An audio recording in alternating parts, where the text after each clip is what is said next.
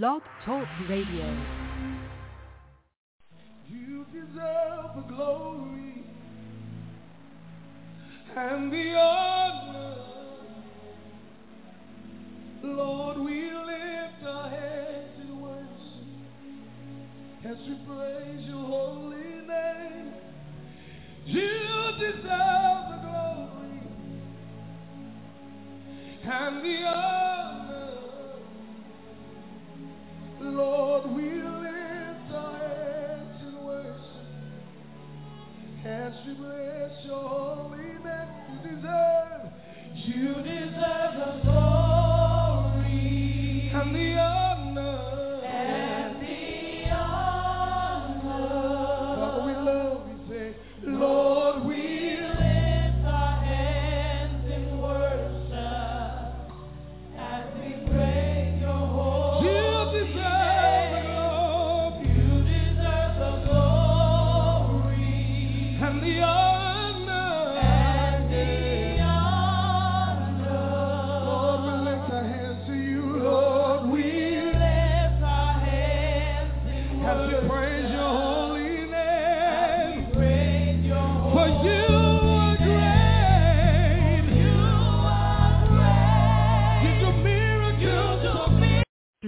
Talk Radio.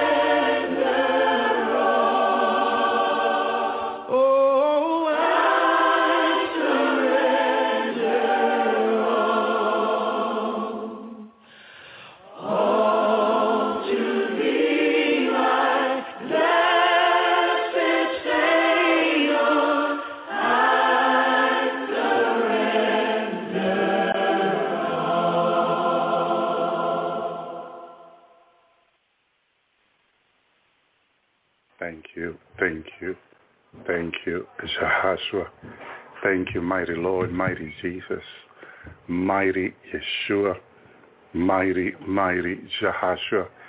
Thank you, Lord. Hallelujah. We thank God for the opportunity, amen, hallelujah, to share his word, his revelation tonight. Thank you, Lord. Thank you, Jesus. Thank you, Yeshua, that I believe will give us joy in the Lord to know what God has in plan for us, my brother, my sister, in heavenly places. Amen. Where we are to be soon with the Lord. Hallelujah. Because it's coming. It's closer, closer every day. Amen. Thank you, Lord. And he wants his bride to be in ready, to be in expecting him, waiting for him, knowing that at any moment, any day, the bride of Christ will disappear. Shalom, shalom, my brother and my sister. Welcome to the Lord's Hour. Hope everyone, hallelujah, is doing good with the Lord. And I know that if you are with the Lord, you are doing good because the Lord is good and his mercy endure forever. Amen. Thank you, Lord. Shalom, Brother uh, David, Sister Regina. Shalom, Ali, Arlie. Amen. Shalom to each and one of you on your cell phone, on your computer. Amen. And through Skype. Praise you, Lord. We thank the Lord for his love and his mercy. My brother, my sister, um, right where you think that he has shown you enough, thank you, sister, he goes and show you more. This is why we need to be in expectancy and always believing for more because God has ever more for you and I.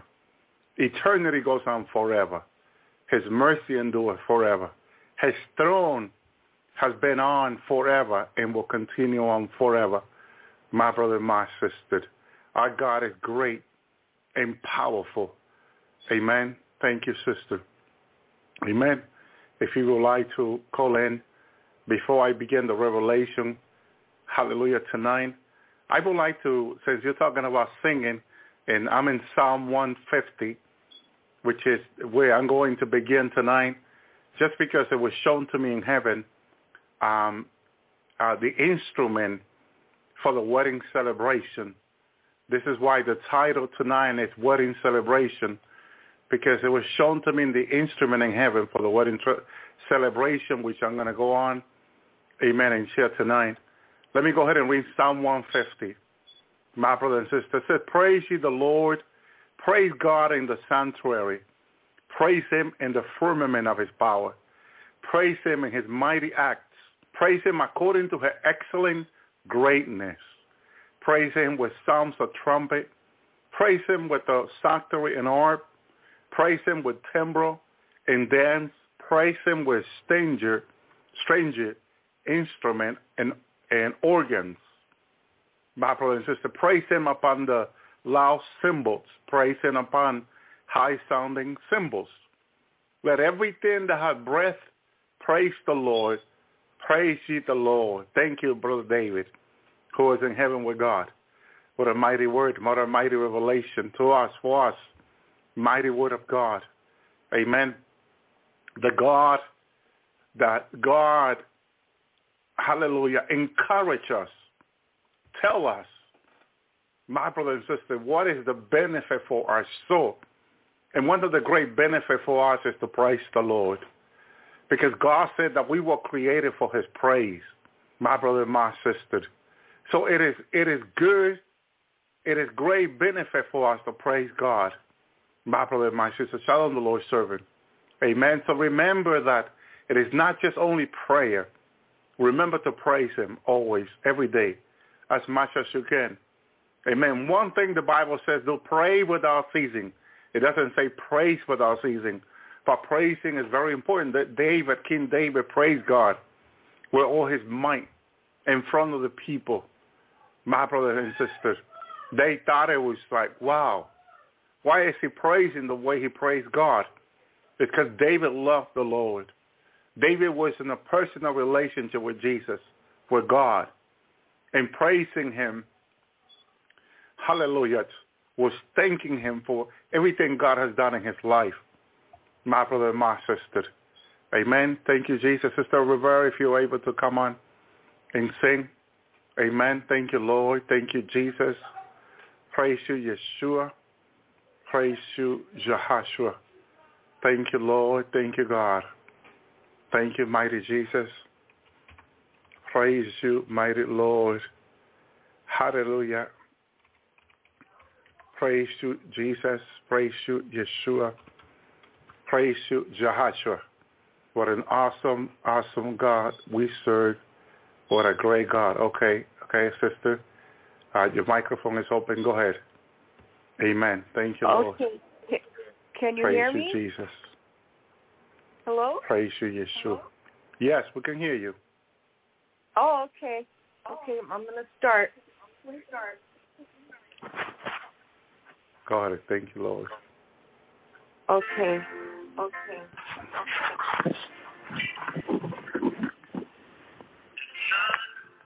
Away when there seems to be no way. He works in ways we cannot see. He will make a way for me. Will be my side. He's closer to his side. Love and strength for each new day. He will make a way. He will make a way. God will make a way where there seems to be no way. Works in ways we cannot see. He takes a way for me. He will be my guide. He's so sweet to his side.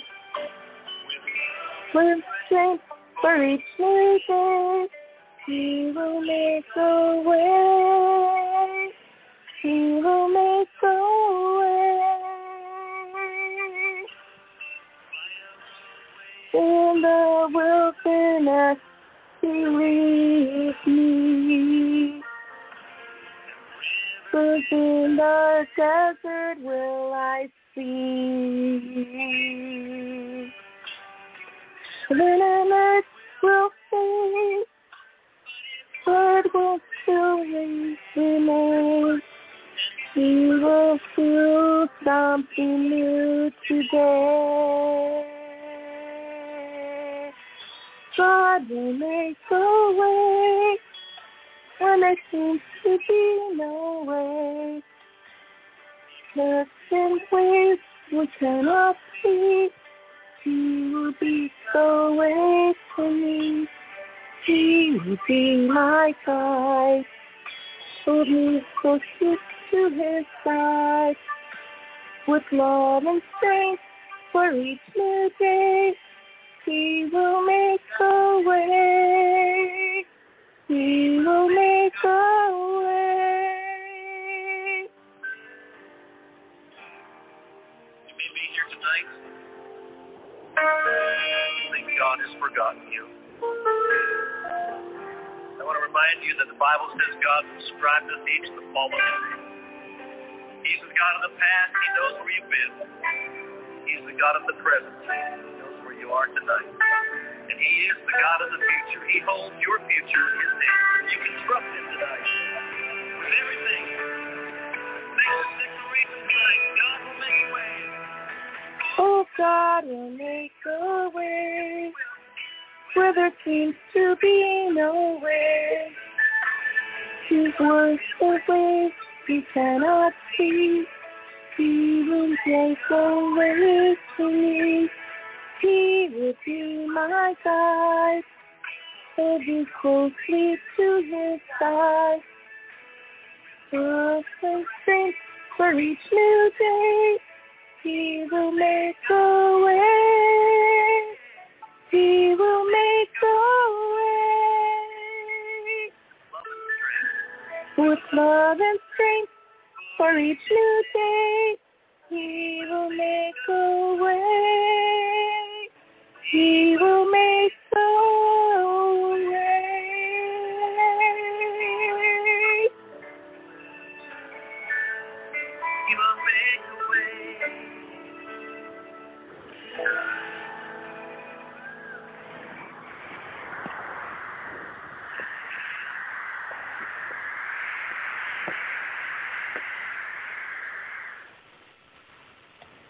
Thank you,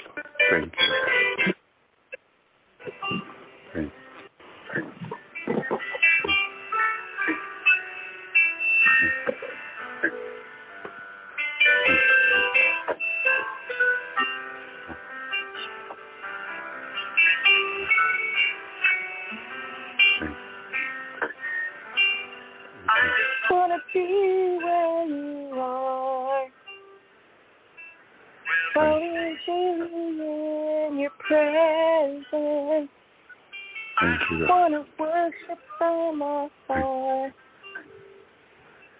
I'll make clear to where you are. I just wanna be where you are. In your dwelling place forever. To a place where you are. I just want to be with Wanna be where you are. Dwelling in your presence. Feasting at your table. And surrounded by your glory Thank in God. your presence. That's where I always want Thank to be. Thank you. I just want to be. Thank you. I just want to be with you. Be where you are. You. Daily in your presence. Thank you, Wanna worship from afar. Draw me near to where you are. Oh my you, Lord. God, you are my strength and my song. And when I'm in your presence, so I'm Thank you, weak, Lord. you're always strong. I just want to be where you are, in your dwelling place forever. Take me to the place where you are. I Mighty just God. want to be with you. I just want to be you, with you.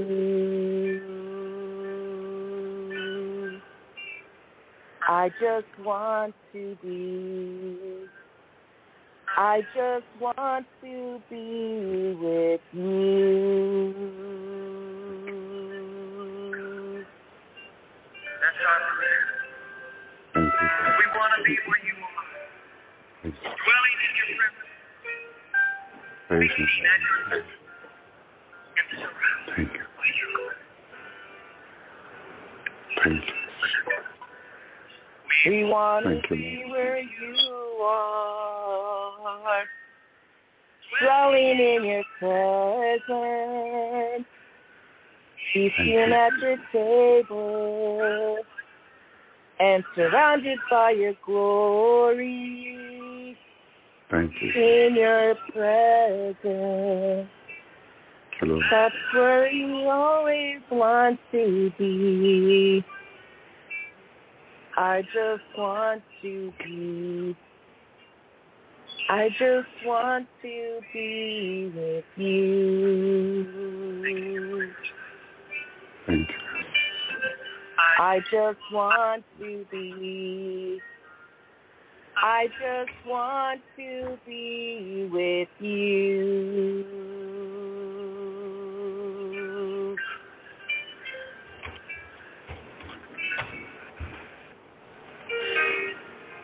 I just Want to be with you.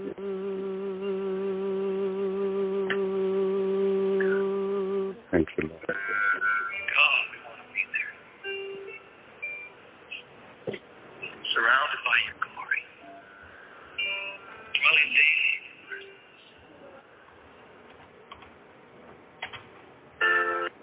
Okay, Thank you, Lord. brother.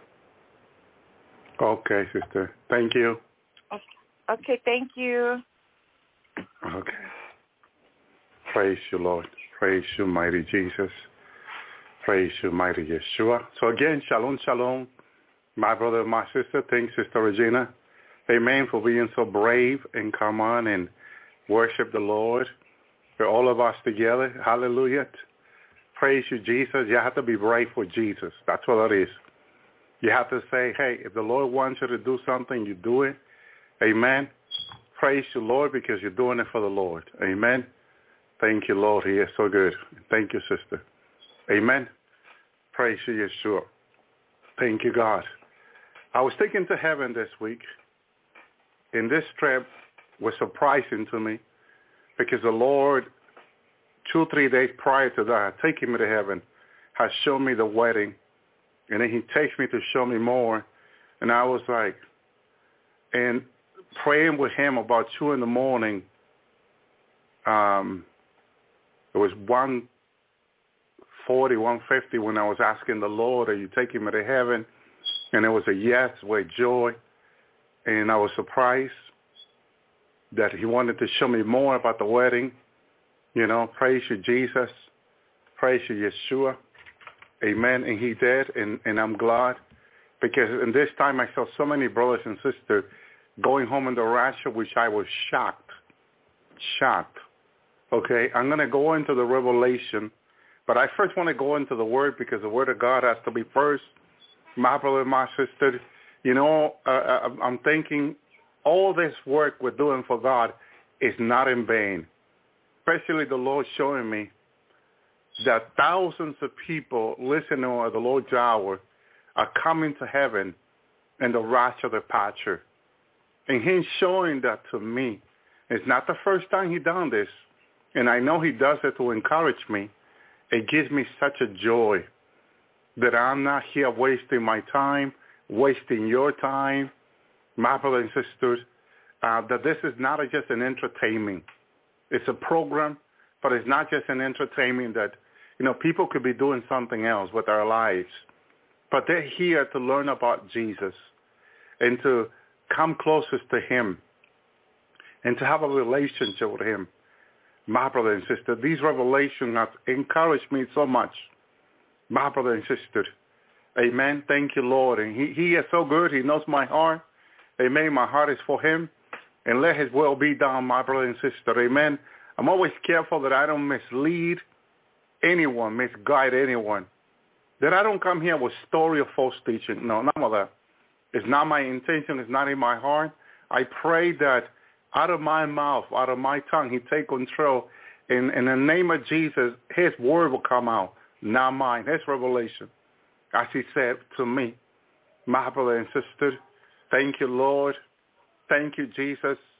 A few years ago, before COVID-19, Jesus took me to the wedding. I shared this here on the Lord's Hour. We were walking together in heaven my brother and sister, as, as we came out of the wedding, and Jesus was talking to me about coming back and sharing his word and his revelation. We were walking together as two, as two great friends. As my Lord he is, and I'm just a servant.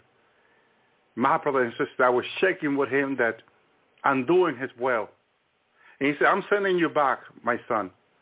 And I want you to bring my word, continue to bring my word to them in my revelation, I said, bow my head, yes, Lord. That's all I want to be, a servant to the Lord. My brother and sister, I've been told in heaven that a servant is a great thing. Revelation 21 says that his servant will serve him. So we're here to serve the Lord, my brother and sister. And for this, we are so grateful that he had chosen me, had chosen you to serve the Lord, my brother and sister. And there's great reward in that. You're going to see that in heaven very, very, very soon. Amen. I'm going to do my best to share everything I saw, what I experienced. When the Lord bring me home this time, they were already waiting for me. Angels and redeemed. My brother and sister, thank you, Lord. But thank you, Jesus. I know some of you want to hear, amen, but I have to go into the word. Matthew 22, great banquet. My brother and sister, once again, Jesus used a story to teach the people, and this is contemporary English Bible. The kingdom of heaven is like what happened when a king gave a wedding banquet for his son. The king sent some of his servants to tell uh, tell the invite guests to come to the banquet, and the guests refuse. My Lord, my God, that God knows the heart of people. Even in the last moment, even in the last days, he knows who's going to say, yes, I'll come, and no, I'm not willing. He knows who's going to say yes. He knows who's going to say no. My brother and sister. And I don't know for why, because I'm still trying to understand the why. Why that God tells us that in the last days, those that were first will be last. And those that are last, the ones that really go home, becomes first. My brother and sisters, isn't that incredible? So the first people called to the rapture, the departure of the bride of Christ, for some reason unknown to us, refuses to come now. They don't believe in the rapture anymore. They don't.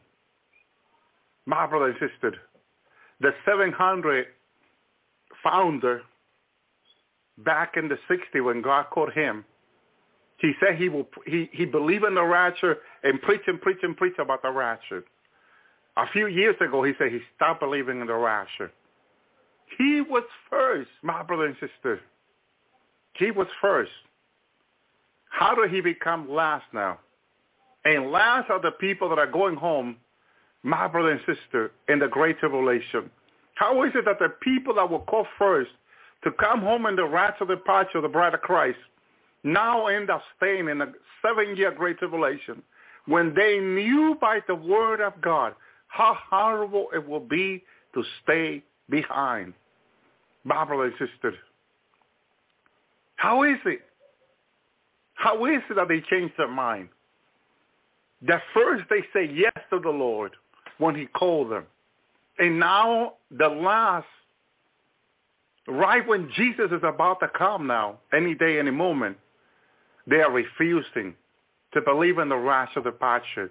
I hope none of you listening to this message are one of them that used to believe in the rapture, but now, Brother Elvi, I'll get back to the to your revelation about heaven. I, I join when you're talking about heaven. Oh my Lord, my brother and sister, no. Be ready at all time, Jesus said. Pray and watch that you may be found worthy to escape, he said. My brother and sister, God help us. So, but the guests refused he sent the other servant, hallelujah, to say to the guests, the banquet is ready. My cattle, price cow, have all been prepared. Everything is ready. Come to the banquet.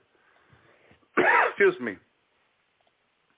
Well, here's the attitude of ungratitude from them to their God.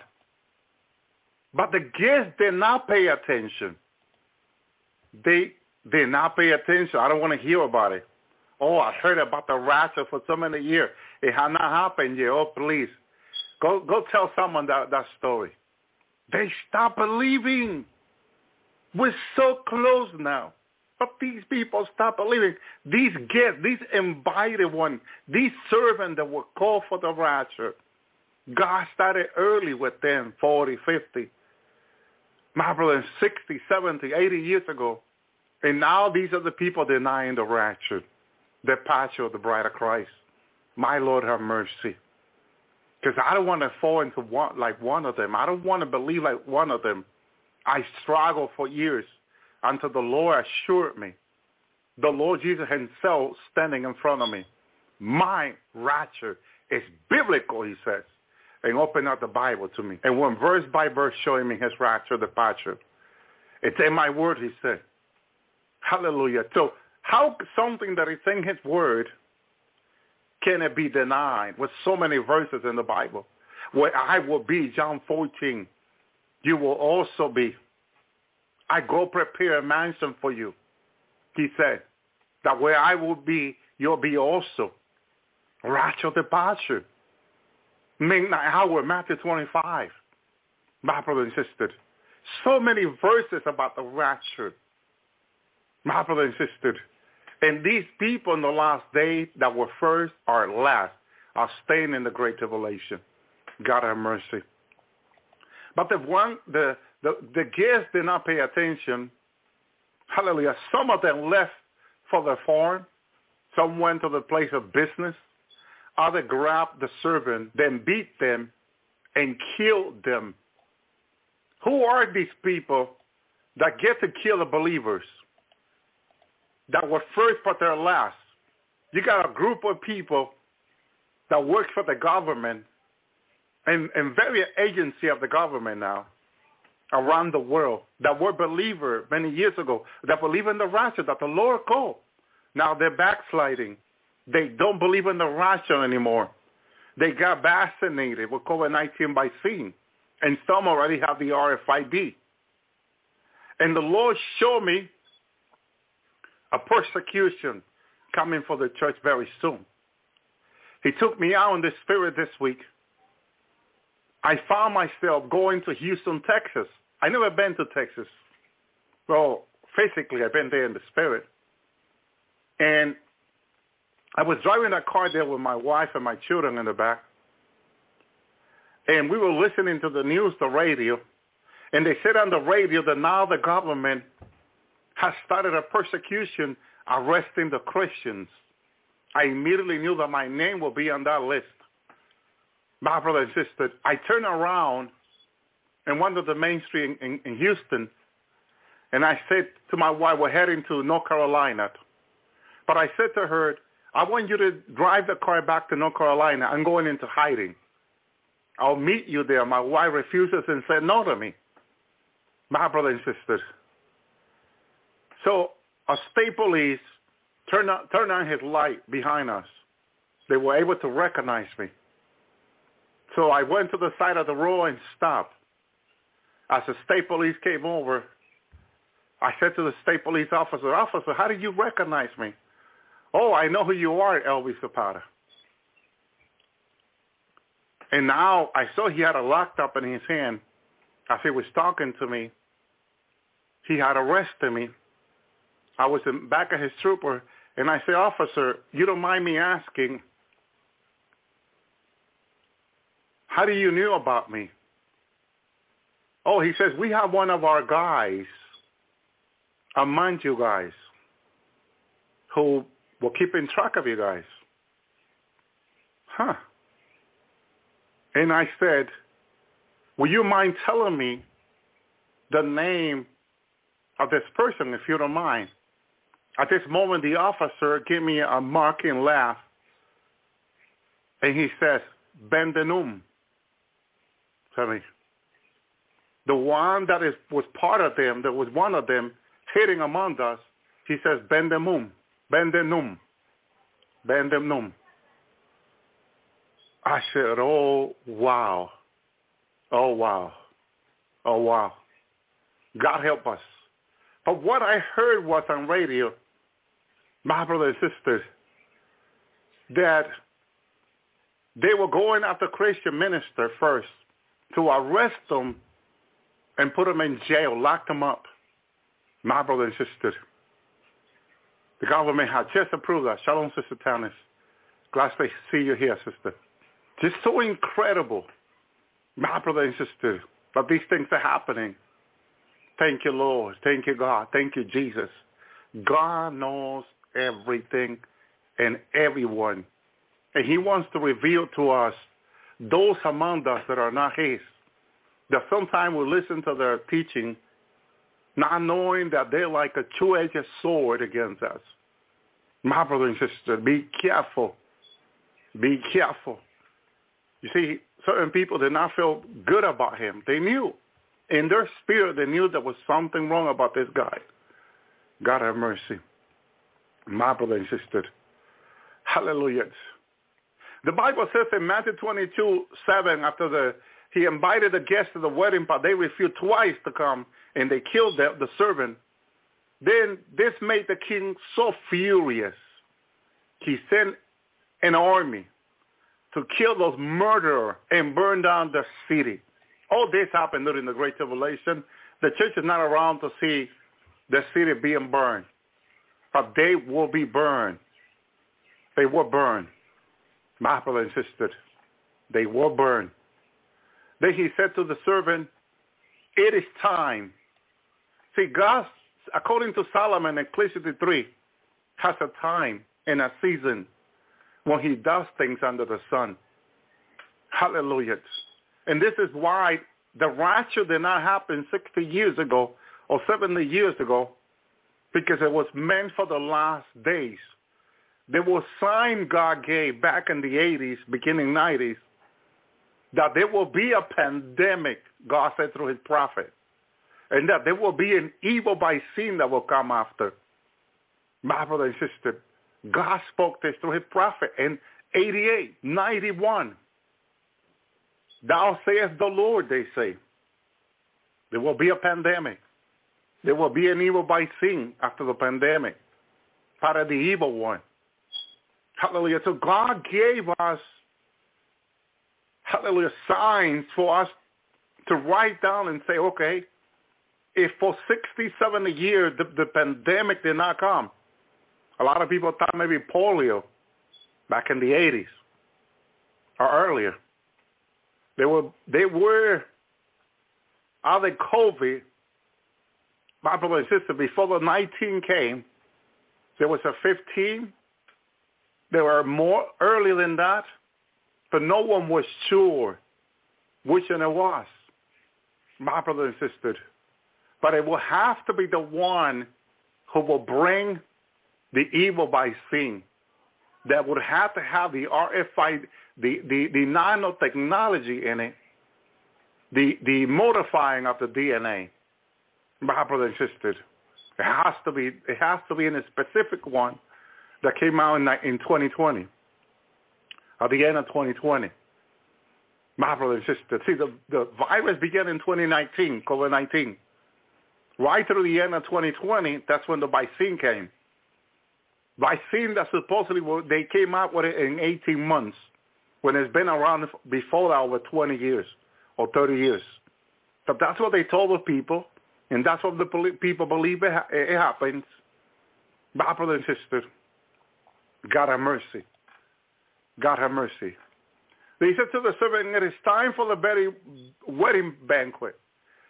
And he invited the guests, the invited guests, I'm sorry, don't deserve to come. See, God determines who deserves and when. And the right time, if people refuses, that's it. Go out to the street corner, tell everyone you need to come to the banquet. They went on the street and brought in everyone that they could find, good and bad alike. The banquet room was filled with guests. Thank you, Lord. And when the king went in to meet the guests, he found one that wasn't wearing the kind of clothing for the wedding. Because the wedding clothing is our personal relationship with Jesus. It's daily repenting, weekly fasting. My brother and sister, it requires us to have a daily repenting, a daily relationship with Jesus and the Word. Hallelujah. Being holy, being separated from sin and evil. When you don't do or watch the movie you used to watch before. No more scary movie, no more violence movie. Now you're for the Lord. You're separated for him. It requires separation, which means holiness. And that's exactly what holiness is, separation unto the Lord. My brother and sister, everything that was consecrated in the temple of God, when the priest would take that instrument, whatever it was for the temple, God asked the priest that it will be consecrated. It was first anointed, type of the Holy Spirit in our lives. And then it was put in a specific place in the temple, only to be used by the holy separated priests in the temple. My brother and sister. And that's what kept everything in the temple separated unto the Lord, holy, pure, without any contamination of sin or evil. And this is why when the high priest went in to do the sacrifice in the Holy of Holies, if he was not pure, if he was not consecrated, he will instantly die as he entered the Holy of Holies. He will be killed by Father. Father God is holy, holy, holy. My brother and sister, isn't that incredible? He is so holy that nothing sinful can come into his presence. My brother and. And that we need to know and understand. Thank you, Lord. This time when I was taken into heaven, immediately as my eye was open, I was standing in heaven. I kept saying, I am, we're finally here. We're finally here. We're finally here, I kept saying. I looked around. The air was pure. Everything was pure. I knew immediately I was in heaven. And I kept saying, we're finally here. We're finally here. I was so joyful in this experience to be in there. My brother and sister, when I look back, when I look behind me, I saw a great multitude of brothers and sisters. My brother and sister. And I began to recognize some of them, or most of them from the Lord's hour.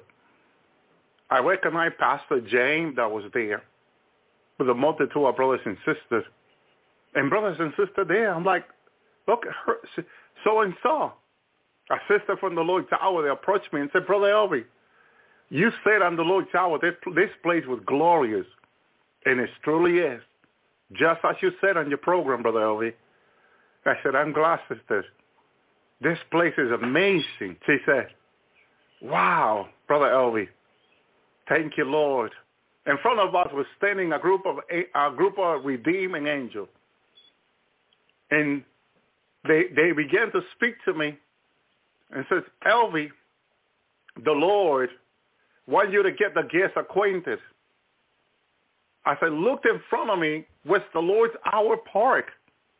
I was amazed. I said, this is the Lord's Hour Park that I've seen before. My brother and sister. And the Lord's Hour Park was full of instruments. The park, I know it's a big park, but it was full of instruments. And now the redeeming the angels are telling me, Elvi, the Lord wants you to get the, the people acquainted that came in with you. That they, they have they have followed, they have come in listening to your program.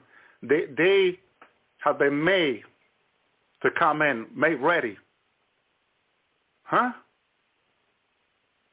Through your message, the redeemed said. I'm like, through my, because uh, I was thinking through my message, the, Lord message, not mine, but okay.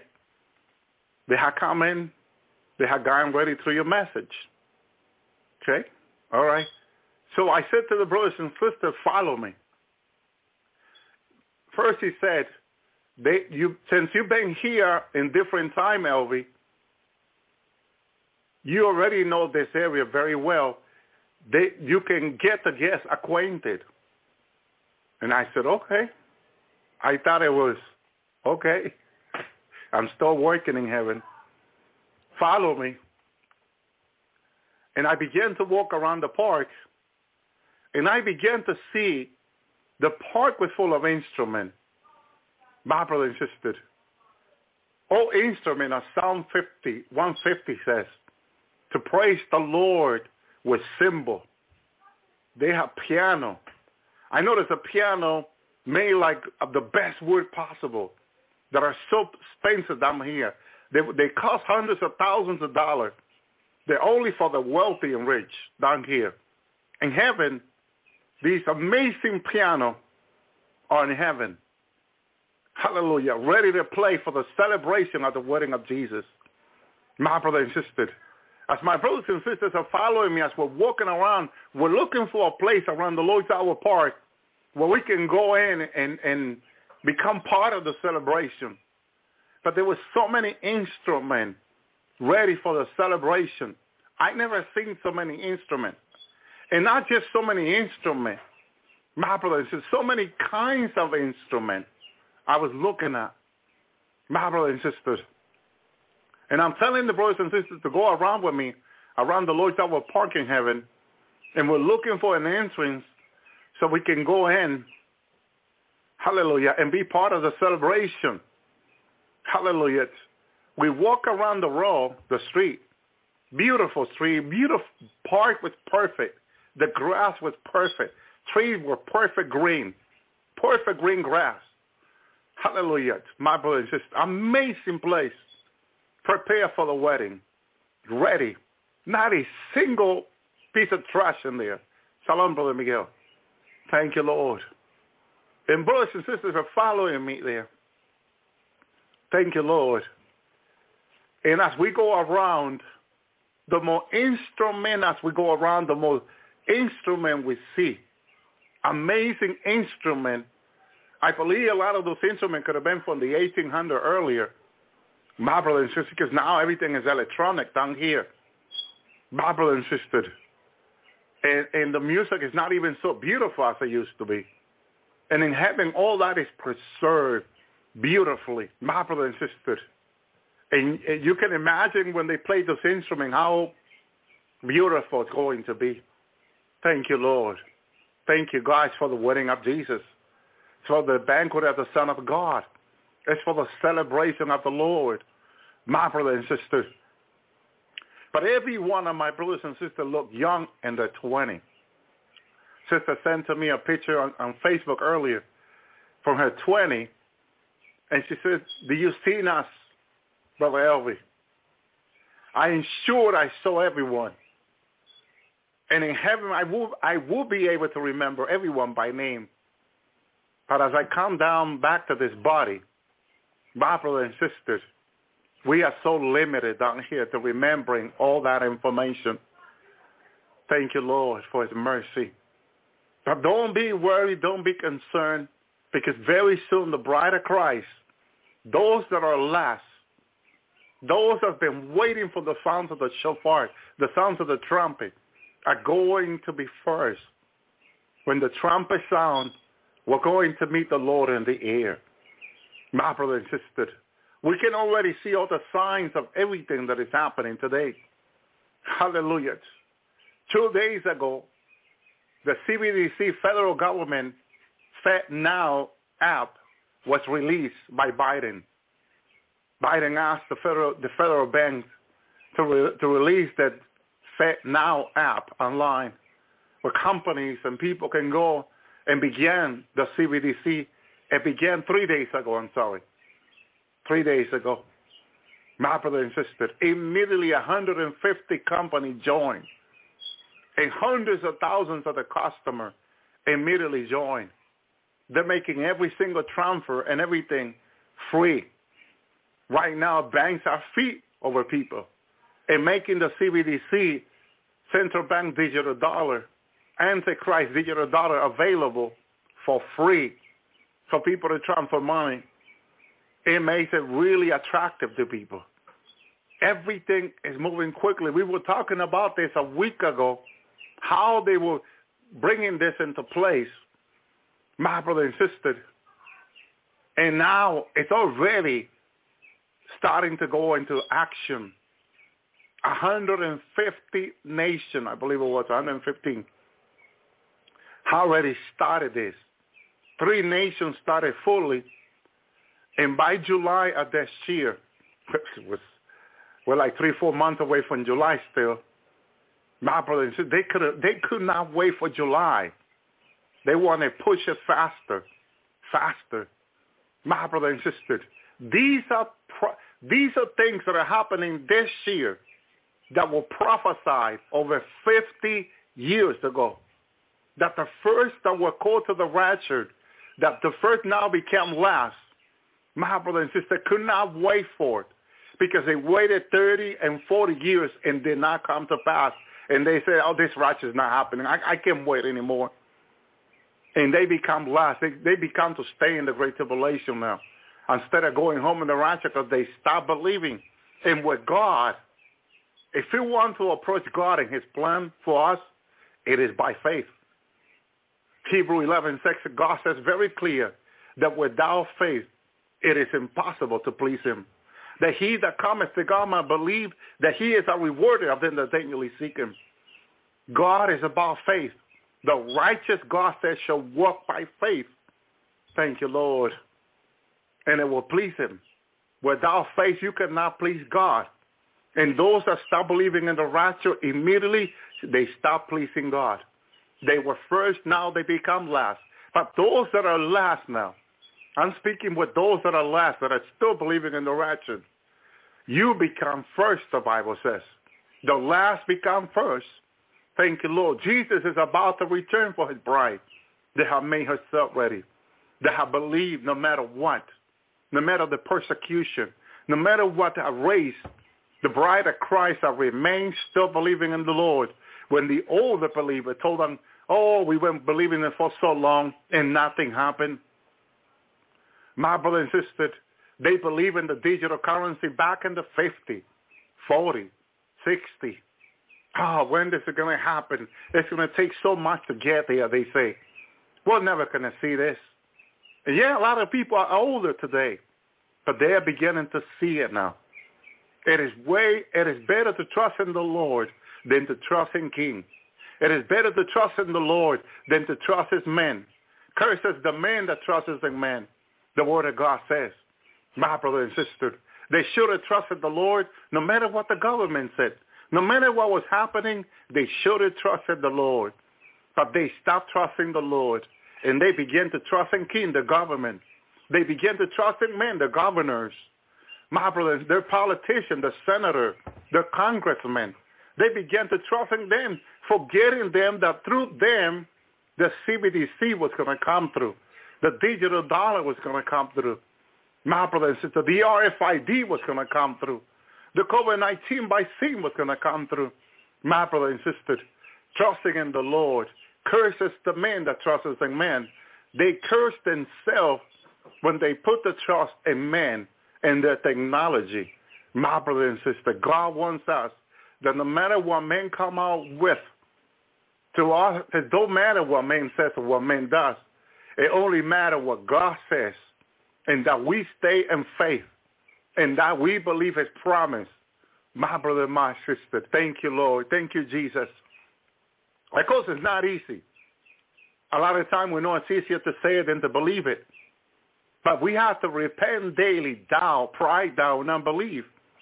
We have to commit ourselves to the Lord no matter what we see, no matter what people say, even in our own family. Even if we have someone close to us who say, I don't believe anymore. We have to continue to walk by faith, my brothers and sisters, because our faith is in the Lord, not in man. Hallelujah. As I said before, Act 11, 1, Saul was consenting unto his death when Stephen was being killed. At that time, there was a great persecution against the church which was in Jerusalem, and they were all scattered abroad through all the region, Judea and Samaria, except the apostle. My brother and sister. See, there was a persecution.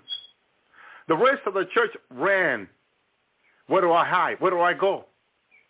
But there was a protection over the apostle, except the apostle. My brothers, the apostle with the 12 that walked with Jesus. There was only 11 left. Everybody was running for their lives. The apostle had the protection of God. My brother and sister, Jesus fought for us. Remember Peter and John being in jail and they were worshiping and the chain came down, an angel of the Lord was sent to get them out of prison. Supernatural things began to happen, my brother and sisters, as they trusted in the Lord. The Lord showed me that in the days to come, not to worry about food, money, or anything. He showed me we had a group of brothers here in North Carolina in the in my living room. We were we were about to have supper, and all we had empty empty pot on the table a big table for eight people at least. We were about 12. My brother insisted. And if you look by the natural eye, there was no food. But if you look by the spiritual eye, the table was full of food. And we began to hold hands and we pray. And we say, God, we're asking you to supply our food now. Make food appear over this table. Hallelujah. In order to sign everything we were asking for, the food that we desire. Hallelujah. Praise you, Jesus. Appear on the table, cook to our liking. I like it well done, by the way. It appear well done for me. My fish was well done, brothers and sisters. And I like my fish with coleslaw. And it had the coleslaw right there next to it. Hallelujah. Everything I like my fish with, it had it right there delicious cook. to perfection. The best cook out of heaven cooked it for us. Our Lord, our God. Hallelujah. Who loves our soul. The lover of our soul. Cook our meal. My brother and sister. Year before this, we were worrying about how we're going to keep food. Remember, hallelujah, Brother Ben and I, in our previous house, we put a lot of water, bottles of water under the house, gallons of water, purified water. And we forgot that when the summer heat comes and hit the home, all that water was drying away. A lot of the gallon exploded, had a hole, and the water just went out. Most of the water, they all went bad. My brother and sisters, what was God teaching us through it? For us not to save? No, for us to be wise, my brothers and sisters. Hallelujah. And to continue to believe and wait on the Lord. Trust him by faith. Hallelujah. Everything, every time God says save, save, save, hallelujah, it's like we go crazy. How do we do this? How do we do that? We never say, all right, let's ask the Lord what he means when he says save. Thank you, Lord. We don't go back to the sender. We try to figure out on our own. Hallelujah. And the Bible says for us not to lean on our own understanding, but we keep leaning on our own understanding. Trust the Lord with all thy heart, Proverbs says, and do not lean on thy own understanding. But somehow every time God speaks, we turn around and we lean on our own understanding. We never say, well, let me fast and pray and let me ask the Lord, what does he mean that I should be saving food? Because then we, we, Brother Ben and I kept studying online how to buy food that will last many years. Then Brother Ben found a sign online, a site online that said, oh, you, you can buy this food that can last you 10 years, 20 years, 30 years, and will not go back. It comes already sealed, cooked, ready for you. It was like, uh, that makes sense. See, in the wisdom of God, God will reveal you the way. But in our own understanding, we we'll damage stuff. We'll damage food. we spend hundreds of dollars and and all go bad, and then you're all sad and broken, and like you know, we save all this food, all this water, it all went bad. No, no, no. God already have people who he has spoken to to prepare these food that are sealed that can last even up to 50 years, 10 years. My brother and sister, that it will not go bad on you. God already had those people. He's already spoken to them to do this. When you speak to those people, they already tell you, oh, no, God already told us to do this. And they got these food available. If you can find a patient, order it and just have it. But even Amazon already have it in eBay where you can order some of this food. My brothers and sisters, it's always asking the Lord to lead us, guide us, teach us, reveal to us. When it talks about the virgin, ten virgin, five were wise. They were not all foolish. Five were wise. Meaning that we in the Lord can learn how to do things right. Yes, free dry food is good. Hallelujah. God already has spoken to people how to prepare food that will last many years. But if you don't know about these people, about these food that are prepared, when you ask the Lord, the Lord, hallelujah, one way or another will get you there will get you to receive the knowledge and understanding. I have prayed for things that in prayer the Lord gave me the answer to. My brothers and sisters, God has a way, or a dream God can show you in a dream. It's just not leaning on your own understanding, not already saying, oh, well, I already know what I need to do.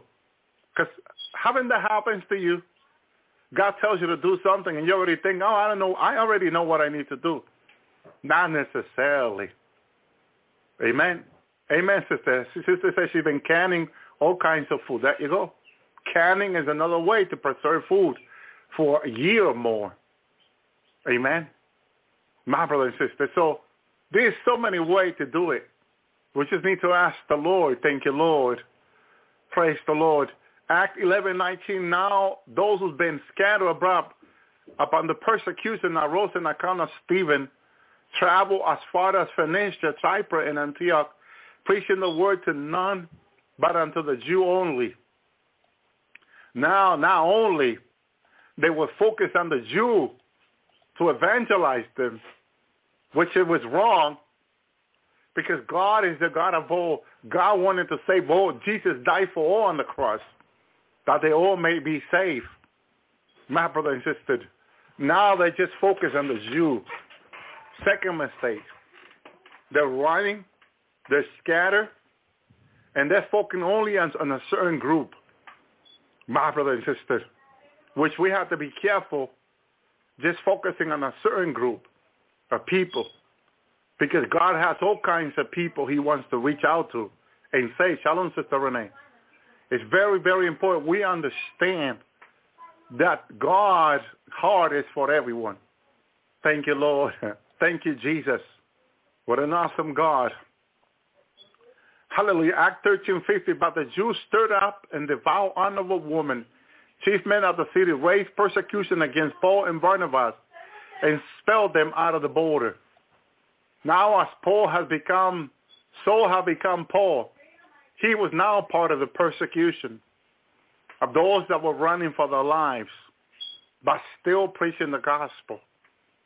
So those that got scattered, God used us being running to other nations to use them to reach out to other people that needed to be saved.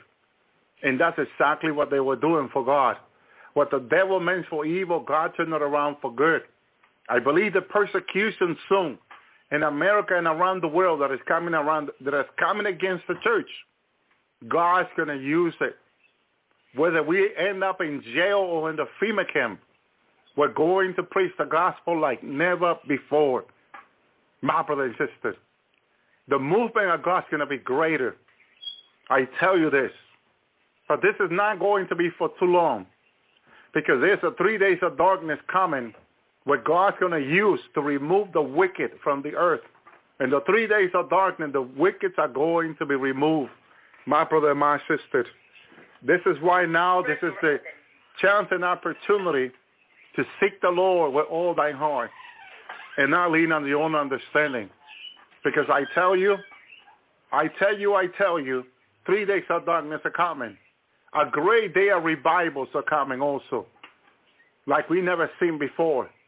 But before God's going to shake the nations, I know there are people saying, oh, the three days of darkness are not biblical. Well, they happened in Egypt, and before that, where the Moses got the, the, the revelation of the three days of darkness. See, when God, Moses told the people about the three days of darkness, it was the first time that ever happened on the earth. But the children of Israel this time believed the prophet of the Lord Moses. They believed that what he was speaking was from God. My brother and sister, because God's not going to say a good thing through his prophet and then say a bad thing. That made no sense. That's not biblical. It is not. Hallelujah. When God chooses a man or a woman to speak through, whatever God says through them, he bring to pass. My brothers and sisters. And so Moses stand in front of the people and tell them to mark the post of their entrance because three days of darkness, for three days and three nights, the angel of death will pass through Egypt and will kill the firstborn. You didn't hear nobody raising their hand and says, Moses, prove to us in the writing of all the prophets or anyone else from Genesis to now, where do you get your teaching, Moses? Where do you get this writing of the three days of darkness? You're going to have to prove it to us, or we're not going to believe you. Well, that's, that's what people are doing today, my brother and sister. They didn't do that to Moses. They believed Moses, that God was speaking through him. And now in this last day, God, Jesus still, Jesus Christ is the same yesterday, today, and forever. Jesus Christ is still the same that spoke to Moses, speaking through us to his people. And you got people questioning the three days of darkness, whether it's of God or not. My brother and sister. But before you ask whether it is of God or not, before you go into the Word of God, which it is in the Word of God, you need to go to the Lord in prayer and fasting. As the prophet of old, I say, search through the Holy Spirit what was said about the coming of Jesus. And they got all the revelation through Isaiah and many other prophets that the Messiah will come, that he will be born through a virgin, my brother and sister. But when they heard Nazareth, They they were shocked, my brother and sister, Jesus of Nazareth. Because no no good thing supposedly came out of Nazareth. Nazareth was not well known, my brother insisted. And to believe that he will come through Nazareth, as they said, it was something unbelievable. But with God, all things are possible, my brother and sister. And if God said through Nazareth, through a virgin, he will be born, as he said through Isaiah the prophet, that was going to happen. My brother and Isaiah prophesied. But here's the thing. As they continue to study the prophecy of Isaiah, hallelujah, because to the people, the first, the first book of Moses are 100, 100% believable. But the other prophet, they call minors prophet, my brother and sister. But Isaiah was well known because not only Isaiah prophesied to the people, Isaiah was the prophet next to King David, my brother and sister. Yes, Samuel, one of the greatest one who was a judge, anointed David. But God appointed Isaiah to David, kingdom. Not anyone can approach the king. But when King David sinned, chose the woman of a man who he sent to be killed, God sent the prophet Isaiah to reveal his sin and rebuke his sin. My brother and sister, I have no problem going to visit David. David welcomed Isaiah as one of his own. David respected Isaiah as a prophet of the Lord. Not as it is today. Prophet of the Lord are not respected today anymore as it was in the time of David. Isaiah comes to David, my brother and sister, and Isaiah began to tell David a story about a man that had a lamb and about another man who had many lambs, but wanted the lamb of that man to kill it for his guests. My brother and sister, to David, this action was so unrighteous, was so wicked with this man who took a lamb from a family who was part of the family, who was raised as a child, as a part of the family. My brother and sister, David was angry. My brother insisted. And he said that the man David declared as a king, remember the king, whatever the king declared, supposed to come to pass 100%. It's whatever the president said, it, it is written. And they say it is written, so it'll be so. So David arose and said that the man that has done such a thing, after Isaiah finished with his story, shall be killed. My brother and sister. And I say I looked at David and said, that man is you. Hallelujah. That man is you. Hallelujah. Little were you in the eyes of God when God had chosen you. Hallelujah. And God has given him so much, and God would make his kingdom greater. Disobedience and sin steals our blessing in God. My brother and sister, God would have given David much more after God already has given him so much. My brother and sister, unbelief also, disobedience and sin steals so much of our blessing. My brother and sister, if you wonder what been stealing your blessing over the years, remember David, how much God has given him and how much he ended up not getting because of his sin and disobedience. My brother and sister, he envied the woman of a man that was not, that woman that did not belong to him. We cannot do that, my brother and sister. Hallelujah. We need to bless and not curse, Jesus said. Thank you, Lord, because God, our God sees all. Nothing can hide from his eyes. Thank you, Lord. Jesus says anger when his servant comes to him and tell him that the guest he invited for the wedding will not come. Do not want it to come anymore. Go onto the road on the street and buy whosoever wants to come. That is you and I. You and I are invited.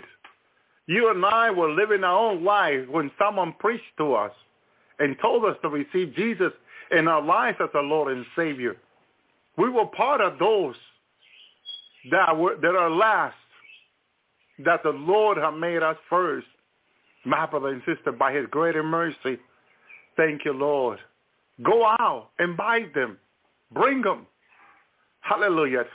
And we did not hesitate. We say, okay, we will do so. And the story of the prodigal son, it says that he got up and started back to his father. While he was still along the way off, his father saw him and was moved with pity. He ran and threw his arm around him and kissed him warmly. His son said to him, Father, I have sinned against heaven and against you. I am no longer worthy to be called your son. But his father said to his slave, quick, bring out a robe, the best one. Put it on him. Put a ring on his finger and shoes and feet. Bring all the cow that was been fattened up. Kill it. Let eat it and have a celebration. For this son of mine was dead, but now he is alive again. He was lost, but now he, he's been found. They began celebrating. This is exactly what the wedding of Jesus is like. You and I at one time were lost, but by the grace of Jesus, but what he did on the cross, my brother and sister, hallelujah. Now you and I are part of the celebration, at the wedding celebration of Jesus, my brother and sister. God said through Isaiah says, and uh, Jeremiah says in Jeremiah 30, 11, the shower of gladness and joy, happy sounds of wedding feast. You will hear people sing as they bring thanks offering to my temple. They will say, give thanks to the Lord Almighty because he is good and his love is eternal. Oh, thank you, Lord. I will make the land as prosperous as it was before I, the Lord, has spoken it. Oh, what an awesome God we serve. Isaiah 6, 1 to 5. Regarding Zion, I cannot keep my mouth shut. Regarding Jerusalem, I cannot hold my tongue. Till the righteousness blaze like the sun, and her star blaze and flame out like a torch. Foreign country will see your righteousness, and the world leader your glory. You'll get a brand new name straightforward from the mouth of God. You will be stunning crowned in palms of God's hand, jewels of gold cup held high in the hand of God. No more will anyone call you rejected. Your country will no more be called ruin. You will be called Hashiva, my delight. Your land will laugh, Voa, Mary, because you delight Hallelujah. Because God delights in you. And your lamb will be like a wedding celebration.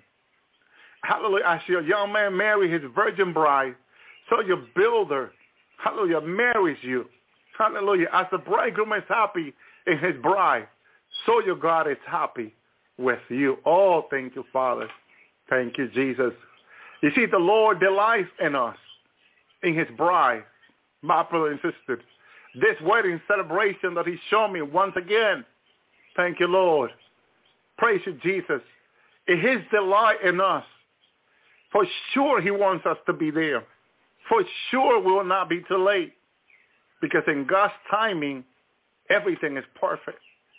My brother and sister, the Lord says to me, one of the words he used, at any moment, my brother and sister, all this is about to happen.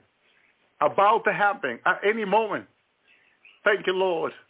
When Paul talks about the last of the last, when we will be changed, will we, we, we will be changed in the twinkling of an eye. That's at every, every moment, any moment. We are about to be changed into a glorified body, bride of Christ. Yes, again, I turn around and I see my brothers and sisters in heaven, everyone young, my sister was dressed in the wedding, for the wedding. And my brothers were all ready for the wedding. Everybody looks 20, beautiful, handsome. Hallelujah. Beautiful bride. Beautiful, beautiful bride. Hallelujah. My brothers, it's stunning to see the work of God, of his mighty hand. Thank you, Lord. Luke 12, 36. Be like a people waiting for the master to come home from a wedding celebration, who can immediately open the door for him when he arrives and knock at the door. Luke 14a, when someone invites you to a wedding celebration, don't take your seat in the place of honor. Someone more, more highly regarded than you could have been invited by your host. Praise the Lord. So let them say, come forward. Thank you, Jesus. God spoke to his people in Leviticus 19:24. In the four years of all the tree fruit will be holy in celebration for your Lord. Even the tree fruit, even the tree that are in the park must be holy unto God our Lord. My brother and sister, everything must be holy. Everything must be separated, ready for the wedding. Thank you, Lord. First Samuel 18:7. The woman sing in celebration. Saul had killed thousands, but David had killed ten thousands. What did this mean? That when Messiah returned to take vengeance on his enemy, hallelujah, 10,000 will fall before him. None will stand, my brother and sister. First King 8:65. At that time, Solomon, together with all Israel, held a celebration. It was in a large assembly at Eleven Hamath to the border of Egypt. They celebrated for seven days, and then for another seven days in the presence of the Lord our God. Fourteen days in all. Thank you, Lord. 14 days. Thank you, Lord. I said, I believe I can find in the Bible for how long our celebration is going to be. Well, hallelujah, since we are in the time of grace, and the time of Esther, we read that they separated for several weeks, my brother and sister.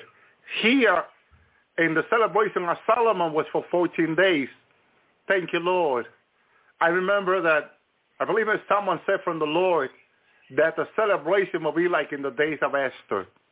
Thank you, Lord. The celebration that you and I are invited to, that we're, we're going to. Thank you, Lord. Psalm 16:11. You teach me the way of life, and your presence is a total celebration. Beautiful things are always in the right hand, talking about Jesus. Saying that this celebration of Jesus is going to be beautiful. Amen to that. Thank you, Lord. Psalm 45:15. They enter the, the king palace. They are led with celebration and joy. I didn't see no one there serious or anger. Everyone had a, a face full of joy when I look back.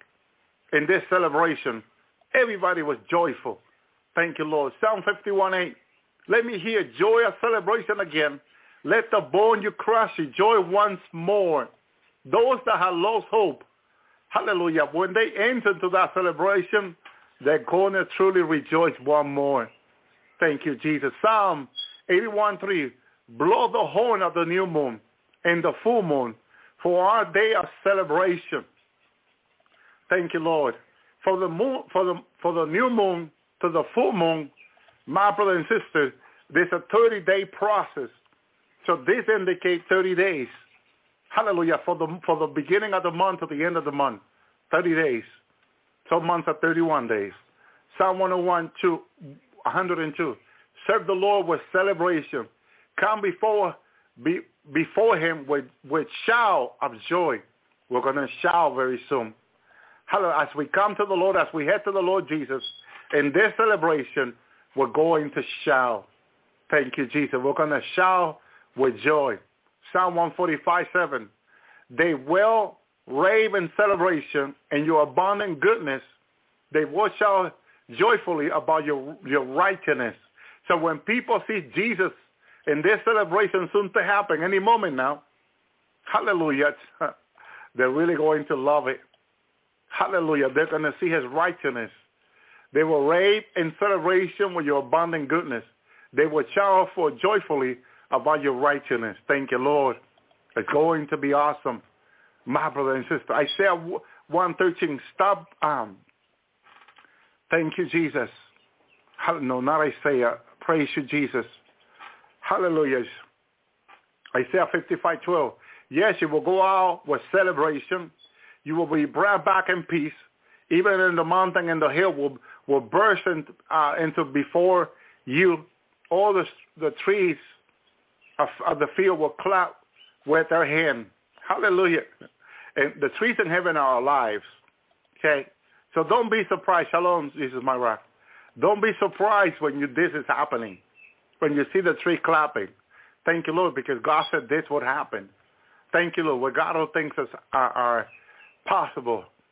Thank you, Jesus. What an awesome God we serve, my brother and sister. Hallelujah. Revelation 19. Hello, from the, from the Common English Bible. After this I heard what sounded like a huge crowd in heaven. They said, Hallelujah, the salvation and glory and power of our God. His judgment are true and just, because he judges the great prostitute who ruined the earth by her whoring. And he assaulted the penalty for the blood of the servant uh, for her hand, from her hand. Then they said a second time, Hallelujah. Smoke goes out from the from her forever always. And the twenty elder and the four living creature fell down and worshiped God, who was seated on the throne. They said, Amen, hallelujah.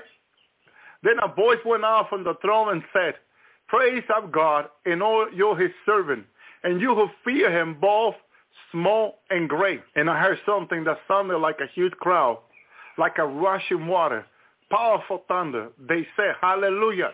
The Lord our God Almighty exercise his royal power. Let us rejoice and celebrate and give him glory. For the wedding day of the Lamb has come, and his bride has made herself ready. She was given fine, pure white linen to wear. For the fine linen is, is a saint act of justice.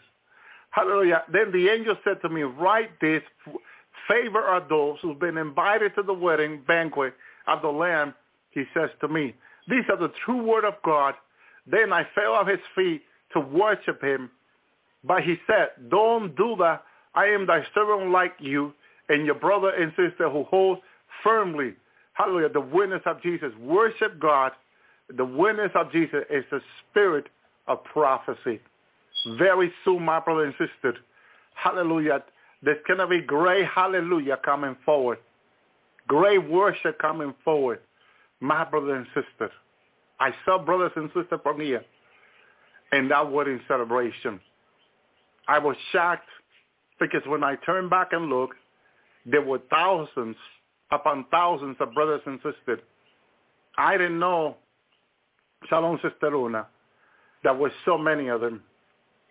I imagine a few hundred, but the Lord has shown me now two or three times that there will be thousands upon thousands coming out of the Lord's hour, listener, who's been committing their life to Jesus, who's been seeking the Lord above all, who are Jesus is bringing home, whom the Lord's been preparing their lives, who's been truly repenting from their heart and been seeking the Lord truthfully. They're coming home. Jesus had planned to bring them home, my brother and sister. Thank you, Lord. There's a few things we need to see. But these things are going to happen quickly. I have said this. People had asked me, Brother Elvi, what about the three signs period? Don't worry about the three signs period because these things can happen in a week or two quickly. And what happened after they happen? The church disappeared. My brother and sister, God has mighty plan for us. What we are doing, we're doing last. Jesus said to me, your feet are almost up here. At one time, as he was standing in front of me in the park in heaven, Father says to me a few weeks ago, it's over for you, my brother and sister. I'm supposed to go home with the bride of Christ. And Father said, it's over for you down here. That means it's over for us, bride of Christ. The only thing we need to look forward is to be going home. Repent with all your heart. Seek God with all your heart. Do not lean on your own understanding. Continue to fast. Continue to pray. Continue to commit yourself before him. Commit your life to him. My brother and sister, I'm going to share something so cool that the Lord gave to me last, last five days ago. He took me to the millennium. I asked the Lord to take me to the millennium. But there's something the Lord wanted to show me. I was in college in the millennium, and I got a PhD there. In 30 days, that it takes you five, six years down here now. In 30 days, I got my PhD in the millennium. My brother and sister, There were brothers and sisters there from the Lord's Hour congratulating me. Congratulations, Brother Elvi. And I'm like, I was graduating. I had the degree right in my hand. And my brothers and sisters were saying, congratulating Brother Elvi. And I'm looking around. This is my brothers and sisters from the Lord's Hour. 30 days. This takes six years back here, my brother and sister. You may say, why is that important? Because God is going to answer the petition of a heart. Whatever it is that you want to have, that you want God to give to you, he is going to give to us, my brother and sister. Remember that each and one of us has desire, wants to do something. Maybe you, you were not able to go to college. Maybe you were not able to get a degree. Amen. But God will give you the chance in the millennium. You have greater teacher. You will have a hundred percent of your brain available to learn. Everything you learn, you will not forget one single thing. You will remember every single thing. You can read a book in a minute or in second, and you'll remember every single page, every single letter of the book. Fully understand what the book is about. My brother and sister, and carry it with you for thousands of years or for a thousand years. My brother and sister, nothing will you forget. Hallelujah. You will remember everything. So when you take a test, you'll pass it with a hundred percent, fully knowledge. Hallelujah. You want to become an engineer, a doctor, whatever you want to become in the millennium, you'll be able to study. If that is your heart desire, the Bible says that God gives us a heart desire. He's going to give to you and I our heart desire, my brother and sister. If you want to play an instrument, our sister said she wants to play a violin. No problem. There will be teachers of violin in the millennium. You can go to class. For 30 days, you will learn to become one of the greatest violin players in the millennium, a guitar player, a piano player. Whatever you want to learn, God's going to give us the opportunity to learn, my brother and sister, and become excellent in it for the glory of God. Some wanted to become carpenter in the millennium, I saw. They were building houses for other people that were coming into the millennium. I saw them with hammer, with tool, with saw, cutting wood, my brother and sister. And they were preparing this beautiful home, built amazingly. The best carpenter here in this time don't even come close to those brothers and sisters. To those brothers I saw building the house. I looked at the house. I walked around the house.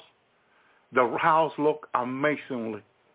I could not see a nail in the house. My brother and sister. Hallelujah. They must have used nail and glue. But the way they built it, you could not see a nail. And you can try to move the wood. It was steady, strong of anything we ever experienced here, but built right. Built right. My brother and sister, beautifully, beautiful detail, because they used the wisdom of God, the intelligent, not broken intelligent like we have now. Look where men now are getting their intelligence for fallen angel, fallen Nephilim that are locked up. It's what giving our scientists and engineering government supposedly information science. And so everything is being made worse, not good, worse. With the with the fallen angel knowledge, imagine with the wisdom and knowledge of God in the millennium. For a thousand years, you and I can go to school for a few months and become an engineer, a scientist, whatever you want to become in a few months. You have your degree in your house my brother and sister, and you know exactly how to use it. And you use it for the glory of God to help your brothers and sisters.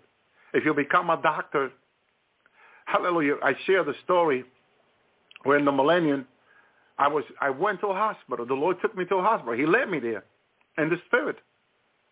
And when I went to the hospital, I see my daughter there. She was a doctor. My daughter Genesis. that we lost back in, in, in 2008. Huh. And my daughter was coming. She was in her 20s. And she said, Dad, come here. Let me give you a hug. And I'm hugging my daughter. She's about 20 years old. She's one of the head doctors in the hospital in the Millennium. My brother and sister. I was curious, my brother and sister, because yet again, in the Millennium, you can pray for someone to be healed, and it can be healed instantly. So why do people need to end up in the hospital? My brother and sister, for the same reason that people start believing in God and the hospital started being filled, my brother and sister. People will end up losing faith in time. A hospital will be filled. Not necessarily that the church will lose faith, but we can go and pray for them. But my daughter was their doctor. She was taking care of patients. Hallelujah. Of course, she became a doctor, got her degree there, and now I was using her knowledge to help our people. I saw even people with IV in the millennium on their hand, laying in bed. The bed looks similar to us, my brother insisted. And it looks like the bed that they use in the hospital today that you can uh, fold, lay back, move, has wheel and all that. But better made for sure because it's with the wisdom of God, my brother and sister. Amen. And they were talking to the patient. And of course, the patient loved the doctors and the nurses because they were they were they were loving my brother and sister. Hallelujah. Yes, people when they return back to the millennium, the Lord will give them someone to marry. They will ask the Lord for a partner. And the millennium, because that's why God made the earth, for man to be fruitful and multiply. On the new earth, they will ask the Lord for a partner. The Lord will give them the exact one that they need to be with. And then Jesus in, in Jerusalem and the Holy Spirit in person will marry them. I saw some I saw hundreds of Mary. The Lord will marrying people one day in the millennium. People were heading to Jerusalem. People were lining up to be married. My brother and sister. They have beautiful carriage, whatever they want to come in. Hallelujah. And he was marrying them, and they were being very happy. Thank you, Lord. But the person they wanted to be married with, that the Lord, you got to ask the Lord. Because the Lord know who will make you happy. The Lord know who the one he will give you. Praise the Lord. But I saw the Holy Spirit. I said, the Lord there's marrying them. Thank you, Lord. It was a day of people being married there by the Lord Jesus himself. I saw Jesus there as the high priest, as the priest, marrying people. I saw with him raise his hand, my brother and sister, and he will bless the marriage. After he married them, he raised his hand and he blesses them. I was amazed. It's kind of like priests do today, pastors do today in the churches when people will go get married. Jesus was doing the same. He was raising his hand and blessing them. He had a beautiful smile on them. The couple that were being married with him, they were looking at him and every word he was saying. And he will raise his hand and he will bless them. Thank you, Lord. I was start looking at this. He wanted me to see well because he wanted me to come back and tell you about it. God has amazing plan for us, my brother and my sister. It gives him joy when we obey his commandment. And he is the first one that apply his commandment on every situation. He established marriage in the garden. God was the one who married Adam and Eve, who gave Eve as a wife to Adam, and he married them, my brother insisted. And he told Adam and Eve to be fruitful and to multiply, my brother and sister. It was God that loved to marry them. It is God that wanted to marry them and fruitful and multiply. Notice how God, when Eve, when Adam and Eve, my brother and sister, had Abel, Thank you, Lord. When they had Abel, God was speaking to Abel. He also spoke to Cain, but we know that Cain, after God spoke to him, God came to Cain and said, Cain, what have you done? The blood of your brother cry unto me from the ground. And Cain said, am I my brother keeper? My brother and sister? He, instead of submitting to God, showing obedience to God, he disrespected God when he says to God, am I my brother keeper? God was revealing that Cain was of the evil one. And the evil one don't submit to God. They don't care. That's why Revelation 13 says that the Antichrist blasphemed God and everything that is in heaven. Cain, Cain had the same attitude of the Antichrist. My brother and sister, hallelujah. He tells God, am I my brother keeper? With an attitude that he didn't want to hear it. Don't talk to me. Don't bother me about this. When he had just killed his own brother. Hallelujah. He was afraid for his life. And God put a, a, a seal on him that he, whoever killed Cain will be avenged seven times. And Cain left from the presence of God. He didn't say goodbye. Jesus was standing right there in front of him. He didn't say goodbye. He didn't say, he didn't say, I see you later, God, Lord. He didn't even refer to Jesus as Lord. Jesus was standing right there talking with him. Genesis 4 said that Cain left from the presence of the Lord. Jesus was standing right there to him, and Cain didn't show no respect to Jesus. My brother and sister, he didn't say goodbye, I'll see you again. He left from the presence of the Lord and go to the land of Nod, my brother and sister, hallelujah, to find himself a wife. He didn't ask his wife, where did you come from? What part of the earth you come from? Who are your parents?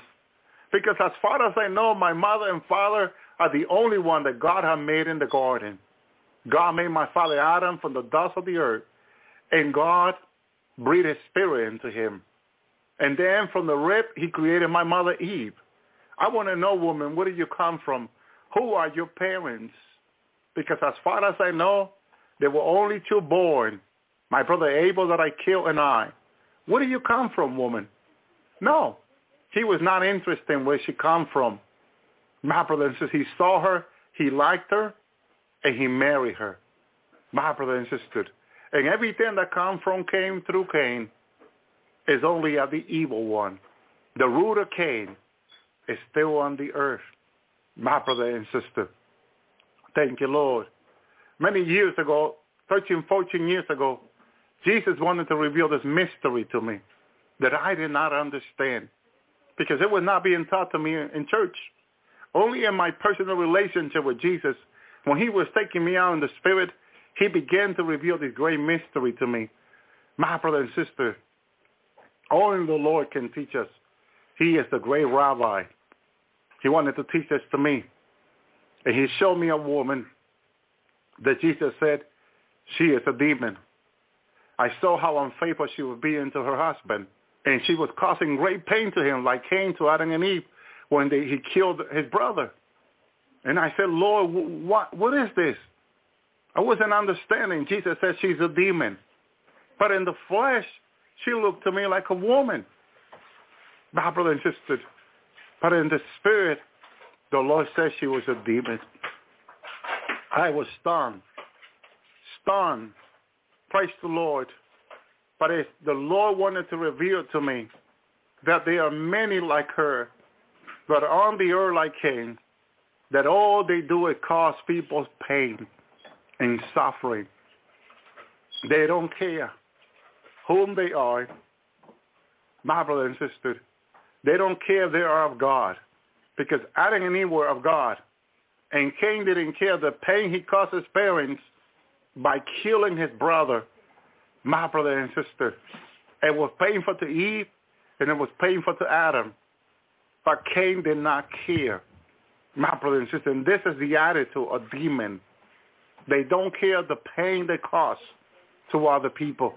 But Brother Larry went to the to God about this. He says, brother, you're not going to believe how many demons human on the earth. But you can go ahead and ask the Lord, Brother Elvi. And I said, I will ask the Lord, Brother Larry. And I asked the Lord, and he asked the Father.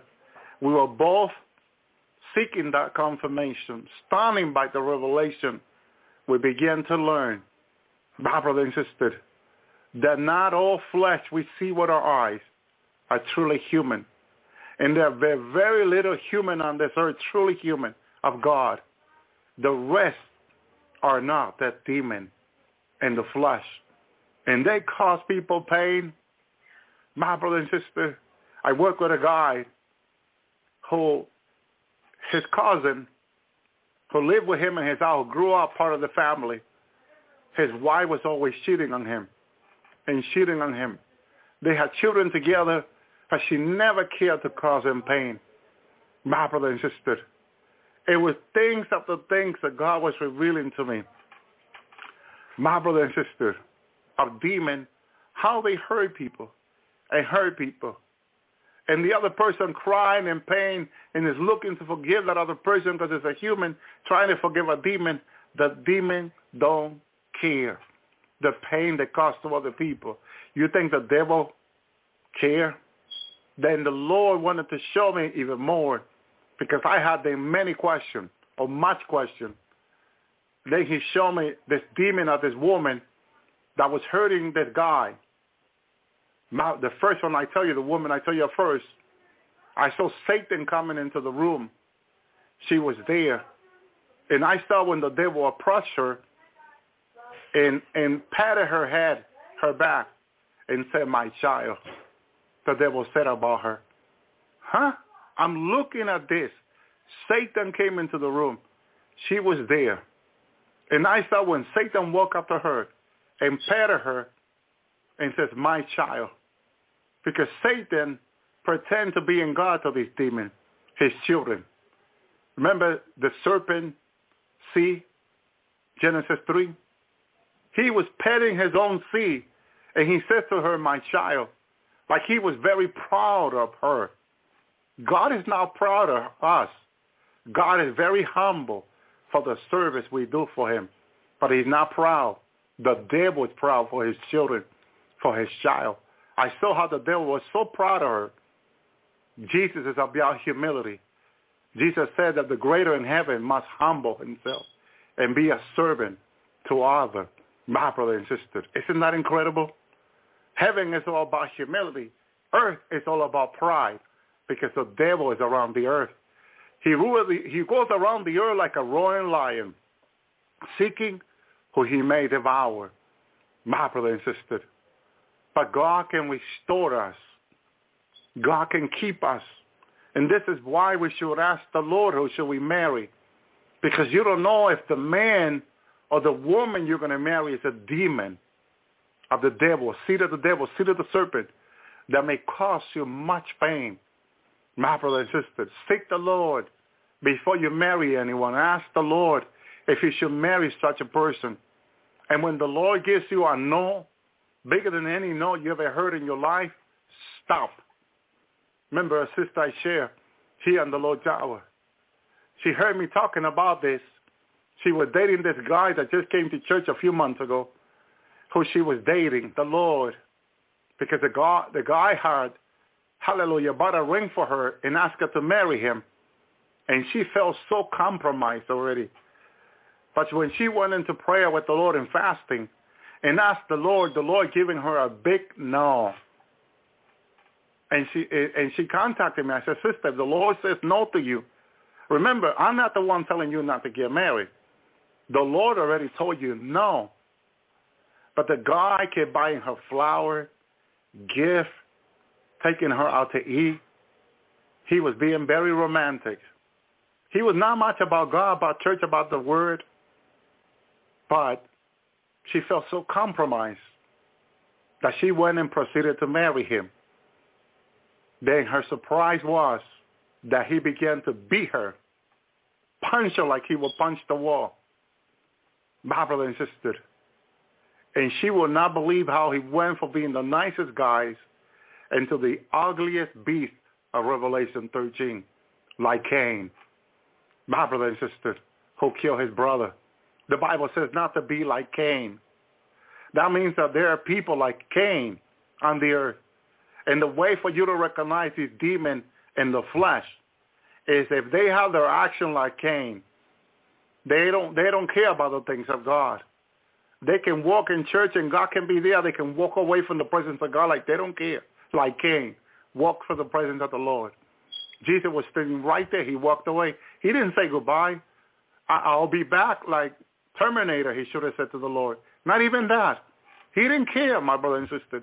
He just walked away. He only cared for his own life. God put a seal on me so uh, no one would kill me. That's all he cared, his own life. His own life. He didn't care about his relationship with God, that God spoke to him, that he knew that God was real, and that he could have a personal relationship with Jesus. He didn't care none, none of that. That's how these people act. That's how these people behave. Just like Cain. This man was a wolf in cheap clothing that she married. It was a demon in, in, in a sheep clothing, in human flesh. And she find out very soon, my brother and sister, the first time he, he, he beat her, she, she, he promised her he will not do it again. My brother and sister. The second time he beat her, she could not even move out of bed. My brother and sister. She was trying to do everything he asked.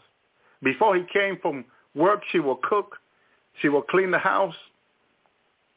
Keep all his clothes nice and clean. My brother and sister. He said, I don't want you to go to church anymore. Like, but you, you met me in church. We, you know, that's what you met me. You know that I'm about church. I love God. I want, nope, I already told you. And don't disagree with me. You know what would happen to you. You, I don't want you in church anymore. She's like, she began to be really afraid of him. My brother insisted. The fact, the first beat was free. As they say, let me see if he really it was a mistake. Maybe I got him mad. Maybe I said something I wasn't supposed to say. You know, and and the second beat, she could not even move. My brother insisted. And there was a third beat where she her body was in total, total pain. She knew that if he, if he would beat her again, she would die. My brother insisted. And she finally waited, finally waited until he went to work and grabbed some of her clothing and was able to get out of there as she could because she could hardly walk, never to look back again brother and sister. She finally understood what happened. She contacted me, emailed me, and told me what had happened. When we don't listen to the Lord, the consequence that comes after can be horrendous, more than sometimes than what we are willing to deal with. My brother insisted. she understood it. She said, Brother Elvi, go ahead and tell people my story. But also, please keep advising people, hallelujah, to ask the Lord who shall they marry. And that when they hear the Lord says no, they listen to the Lord. Brother Elvi, you already know what happened to me. It was horrible. I thought he was going to kill me if he would beat me one more time. Hallelujah.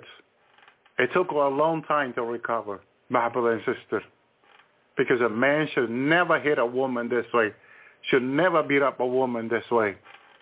And she did call the right places for protection afterward.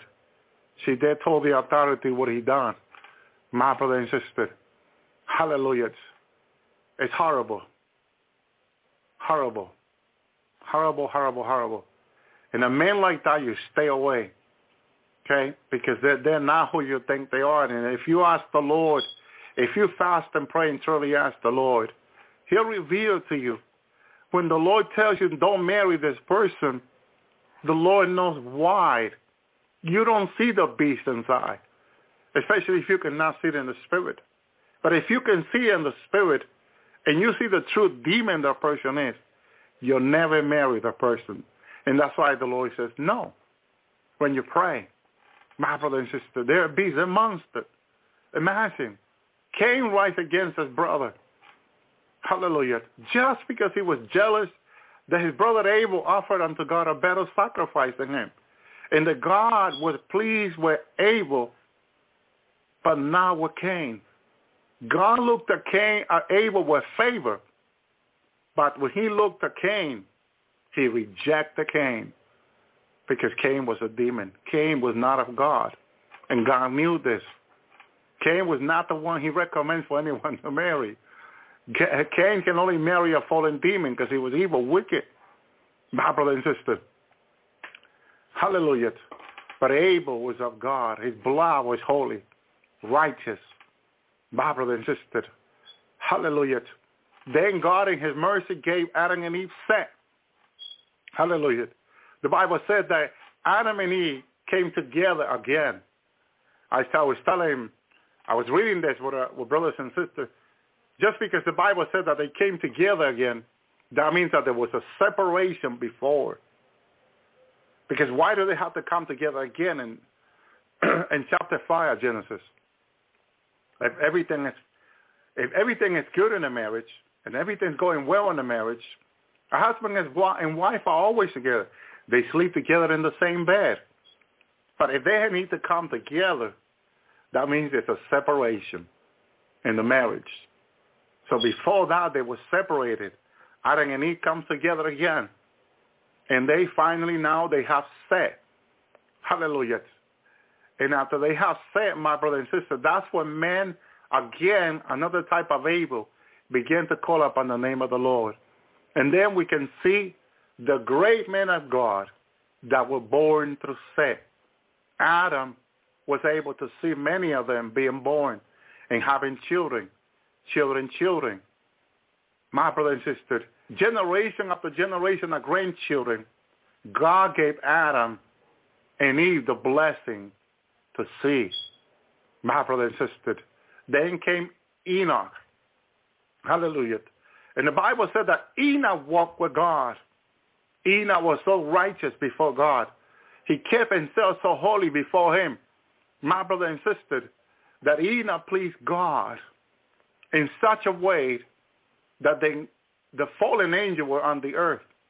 If you read the book of Enoch that many have rejected, you'll read that Enoch was the priest in those days, my brother and sister.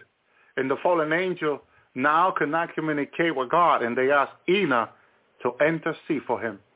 My brother and sister, Genesis 6, hallelujah, remind us of Enoch because it says that the daughters of men began to multiply on the earth. And the sons of God, angels, hallelujah, took wife, my brother and sister. I have so many questions about this story. I had read it for so many years.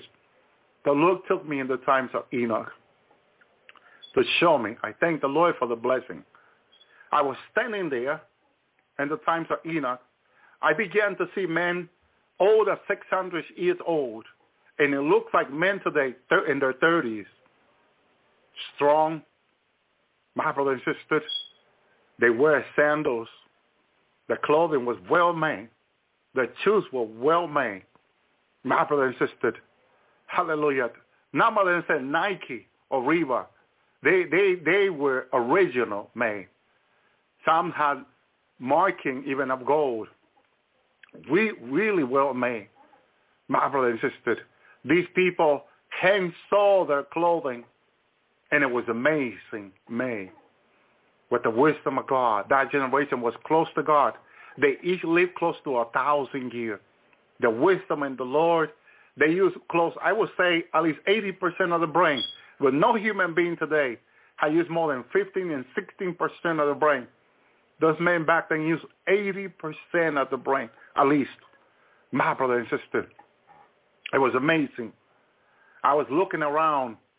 It was beautiful. I saw angel in the daylight walking with human. They were talking with human. Huh? My brother and sister, the watcher were on the earth. They were friendly with men. Hallelujah. They were walking around having a conversation like if you and I were walking around having a conversation. Days was much clearer than now. Sunny day was like a, a thousand times more sunny than today. It looks like the night was, was short, I believe it was, because the day was so, so clear, my brother and sister. Amazing. The earth was beautiful. Thank you, Lord. But God wanted me to watch that. I was not only there to enjoy all the beauty that God had made in the beginning before the before the flood. Thank you, Lord. God wanted me to watch something special that talks about in Genesis 6, the falling of the angel.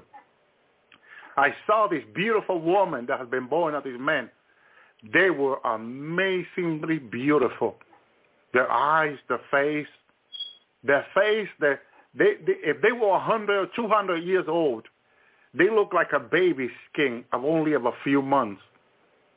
The skin, beautiful, the arms, the hair, beautiful. My brother and sister, none of them were overweight. My brother, it's like everyone ain't healthy there. Nothing made people overweight. In reality, what makes people overweight with food and meat, it's all the preservative today.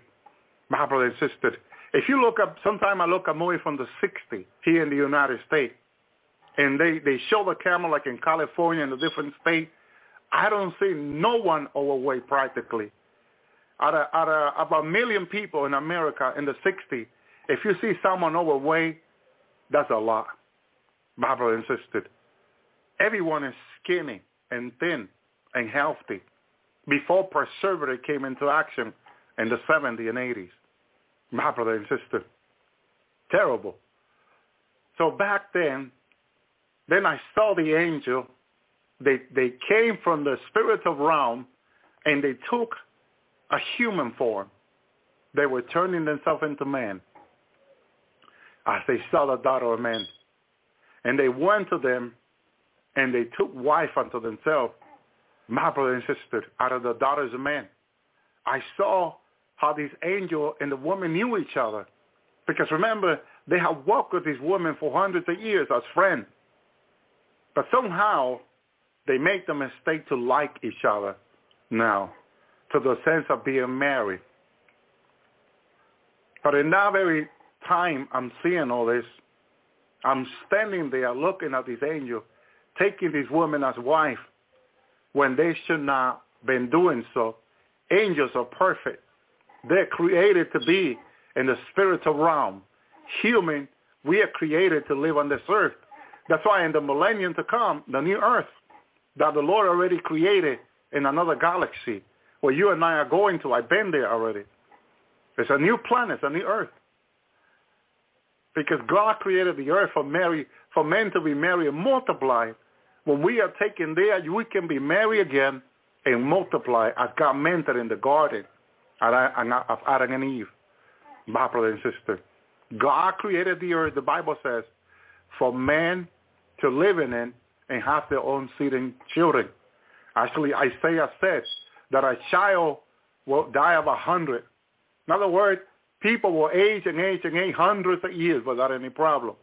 When it talks about the millennium, family will have children and multiply and increase without any single problem without any single sickness.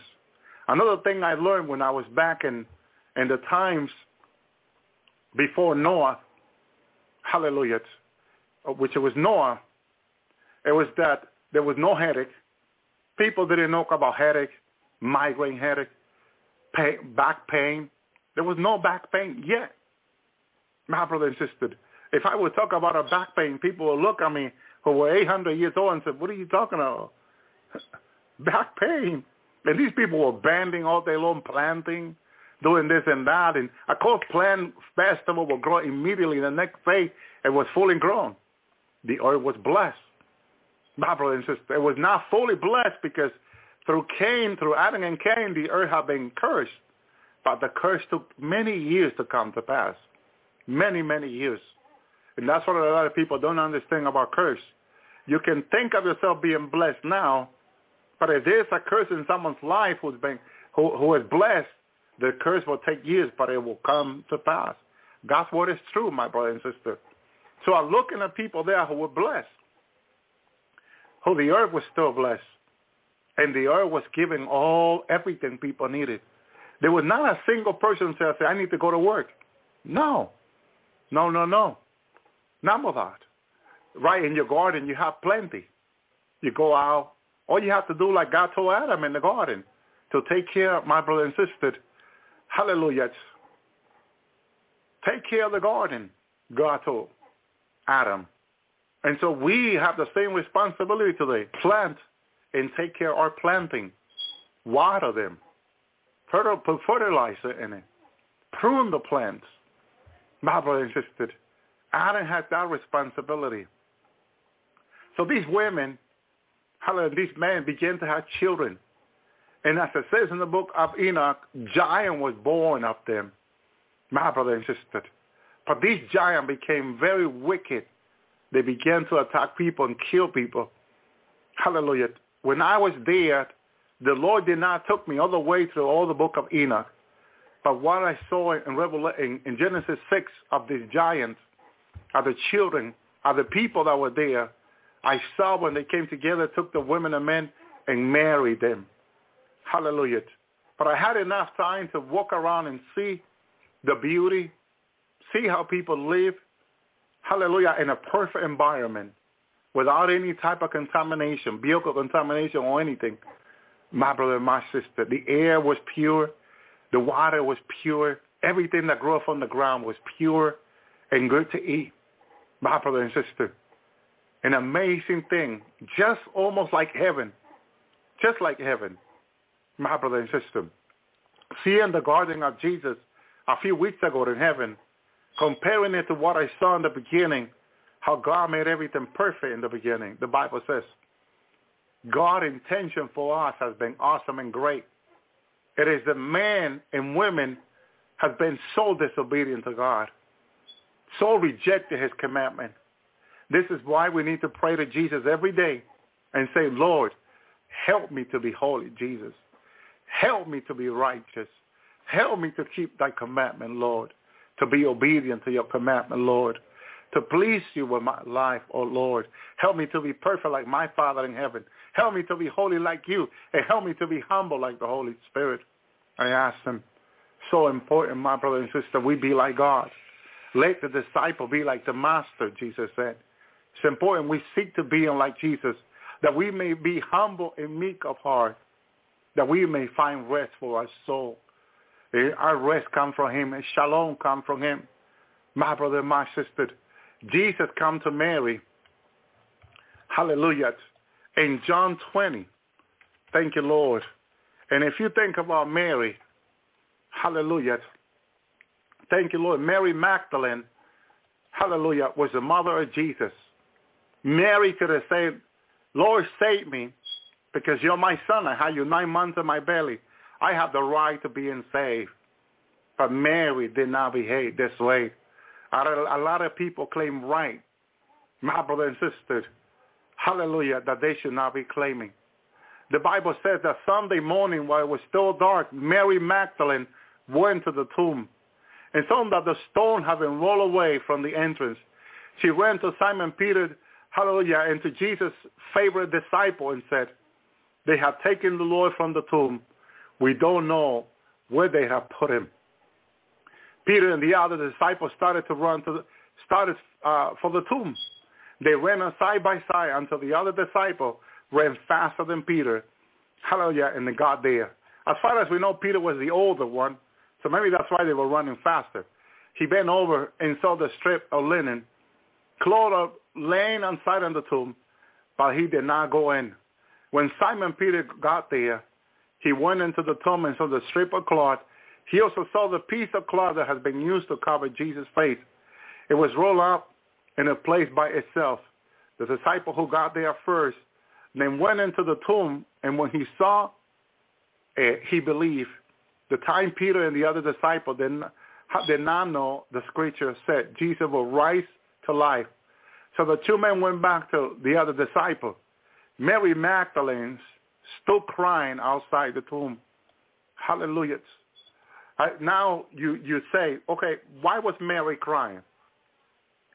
Was she crying because she's missing her son? Or is she crying because she cannot find his body now? Someone has taken his body and she don't know who. And she's trying to find the body of her son and this is not fair. Someone has taken his body and she wants to know who who did such a such a, an evil action, evil act? Who has taken his body? Who has done such an evil to take the body of a good man who's been preaching God's word all this time for three and a half years, who's only been doing good to people? Who care to take the body of this man who deserved to be in peace, resting? My brother and think about it on a human level. She was still whipping. Oh Lord, where is his body, God? Where is the body of my son Jesus? Hallelujah. When she stepped down, she saw two angels. They were dressed in white and were sitting where Jesus' body had been. One was one was the, the, head of the other was at the foot. The angel asked Mary, why are you crying? See, when you walk by faith, when you walk by faith, hallelujah, you need to remember, or you remember by faith, the promise of God. I'm saying this to you because persecution is coming.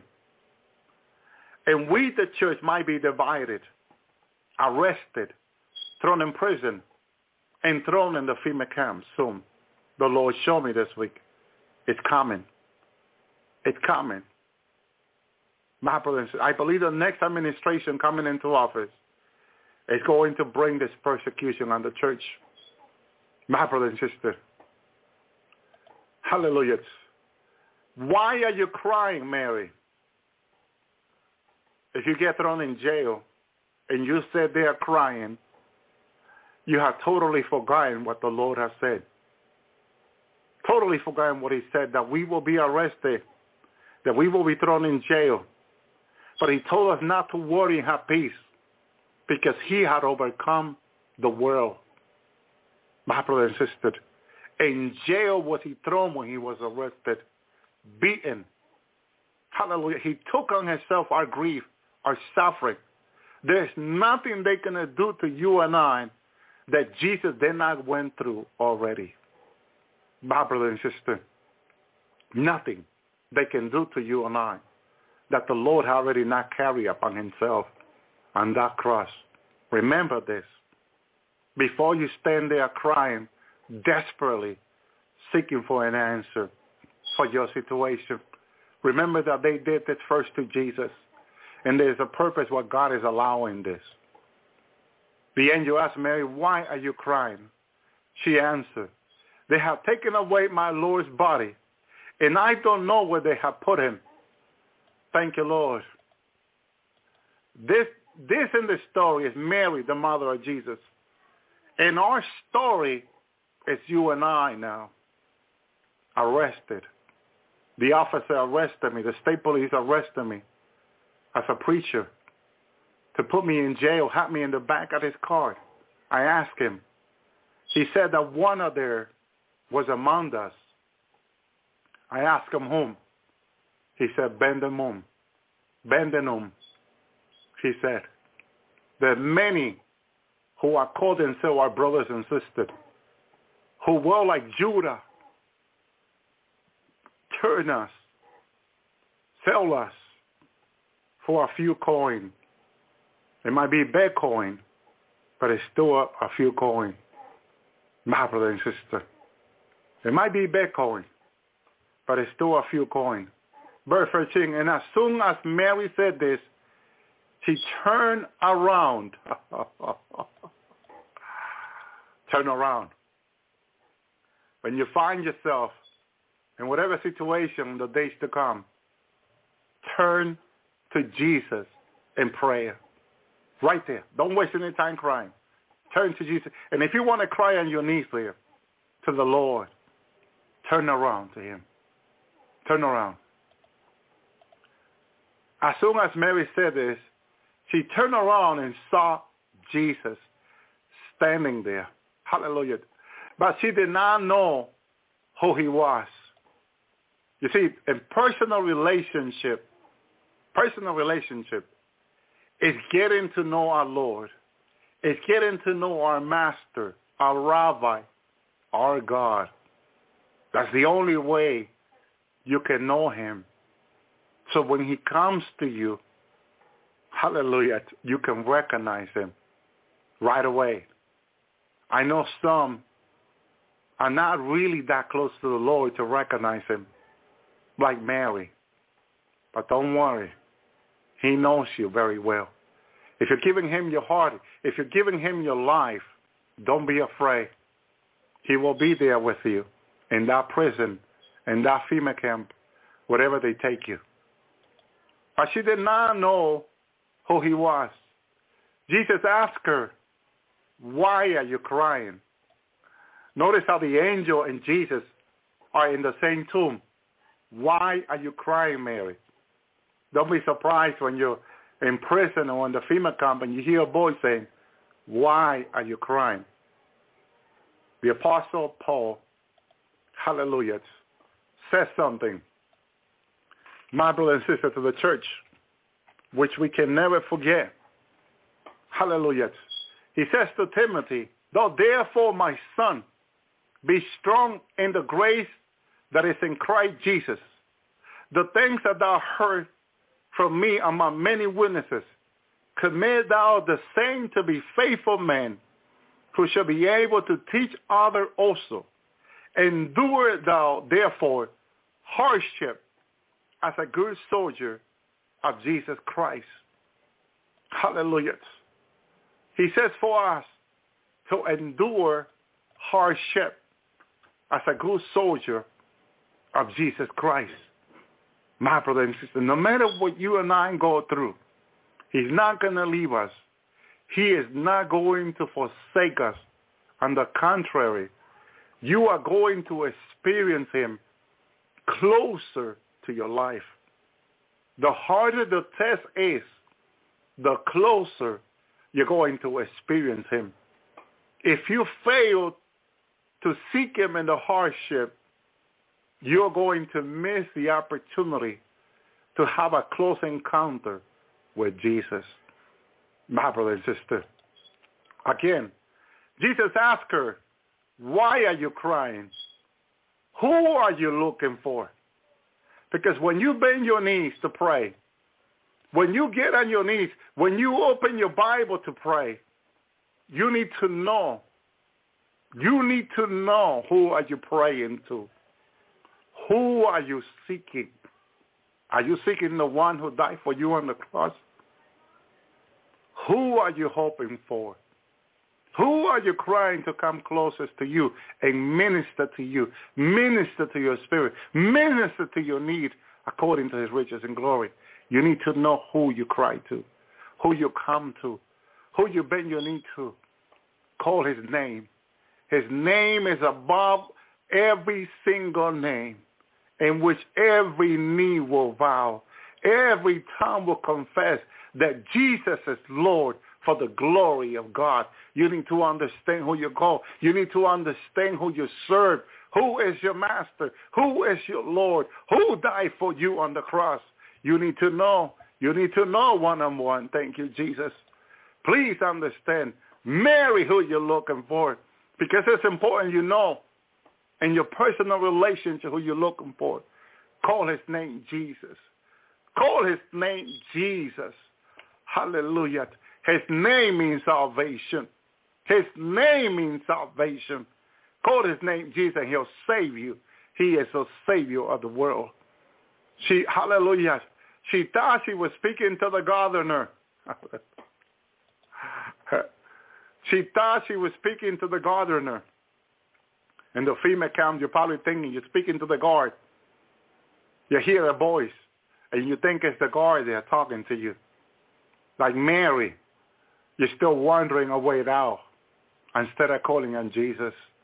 Hallelujah. Praise you, Lord. Sir, Hallelujah. If you are taking his body away, please tell me so I can go and get him. Hallelujah. At this time, Mary's thinking about the body of Jesus, how they put his body together and prepare his body as the Jewish people have done for thousands of years and put all the uh, smell, incense, and all that, and they will prepare his body. If, you want to, you can look it up online how the Jewish people used to prepare the body of the dead. Frankincense, a lot of things and they they will put a cloud all around the body, and then it's like to keep all that together, and then we'll put them in the tomb. So once you lay it there, you can carry the body. And the body of Jesus was so light that Mary could carry his body. When he died, my brother and sister, he was very light because remember, he was first taken into prison. Another thing about his body of Jesus, Jesus will pray all night long. You know when your body accumulates fat, basically when you sleep. Jesus, there was only a few occasions when you read that Jesus slept. After he prayed all night long, the disciple decided to go fishing. Every time he prayed all night long, he will meet his disciple in the morning. In the morning, Peter and then gets into the bark, gets into the boat to go fishing. Jesus gets into the boat with them.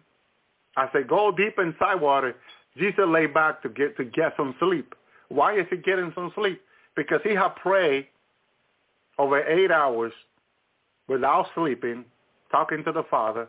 He gets into the boat now. He needs at least an hour or two of rest, my brother and sister. He was taking an opportunity that they're going, they're sailing into the sea to go fishing, and it will take them maybe a couple hours to go deep sea to fishing. So he's laying there to get some rest. But at this time, as he's sleeping, the sea becomes wild, like a mighty tsunami. So the sea is going crazy. The wind is going crazy. The disciples are awakening the Lord. Lord, awaken, awaken, or will perish, they say. The Lord gets up. I, I, I, don't, I don't know. It's so hard to get up after you have not slept eight hours or more, my brother and sister. And he did this nine after nine after nine after nine. Hallelujah. To Jesus, prayer with the Father. I, I follow his example. Prayer with the Father was so important, my brother and sister, that after a mighty service in the afternoon, where people are clapping and Hosanna and celebration and hallelujah and all this, Jesus will disappear from the multitude to go be in prayer with the Father all night long, my brother and sister. I was talking to the Lord about this. He he smiled on me on this. And he said, yes, my son, because I saw this in the Word. He was very pleased that I saw this. Not many people see this in the Word.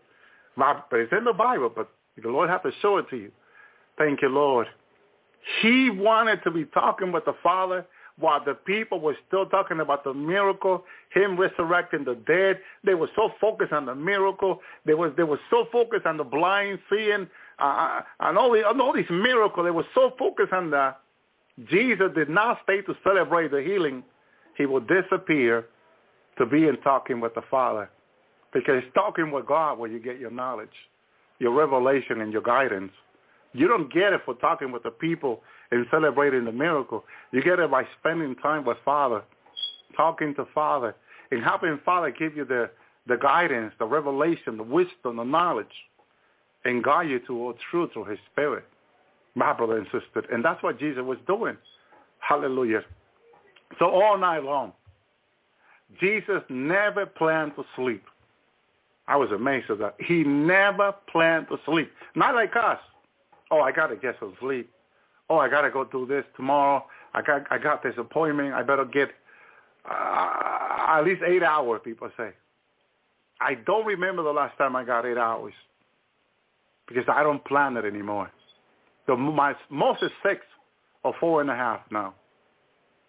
I don't plan for eight hours anymore like I used to. My brother and sister. I want to be like Jesus. I want to learn of him who is humble and meek of heart so I can find peace for my soul. That's what I'm trying to do. Just learn of him. My brother and sister, he teaches us so much. We still fail and be like him. But he said, let the disciple be like the master. He gives us so much example in his. When you read the New Testament about Jesus, look at his example. Follow his steps. Hallelujah. Because he teaches us so much. So, so much. He never looked sleeping. And that really stunned me months ago when I read this, or years ago. I'm reading the Bible, And I'm, Lord, I said, Lord, you never look to sleeping. He answered me and said, yes. He was happy that I found him in his word. Then I started thinking, when did we begin to hear that we must sleep eight hours? My, my brother and sister, hallelujah. The devil wants us to sleep eight hours, to focus on sleeping eight hours, not God. The devil is. You know when God wants you to get rest? When you need it. My brother and sister, God wants you to get rest when you need it. When Jesus got rest in the boat, it was because he needed it. We want to get sleep when we wanted it, not when we needed it. This time that God wants you to stay up in prayer. What do you do? Oh, no, I got to get hours of sleep. Oh, oh, oh, oh. Now you just went against the will of God. Her sister said, I asked the Holy Spirit to wake me up. I think it was four, 3 o'clock in the morning or 4. I can't remember exactly the time, but it was around there. And the Holy Spirit woke her up. And then she's like, oh, I, I got to go to work tomorrow morning. Then she's like, but I asked him to wake me up. And he woke me up exactly. So people say, every time I ask the Lord to wake me up to prayer, he is there. There was a brother one time. asked the Lord, wake me up at 5 o'clock, Lord.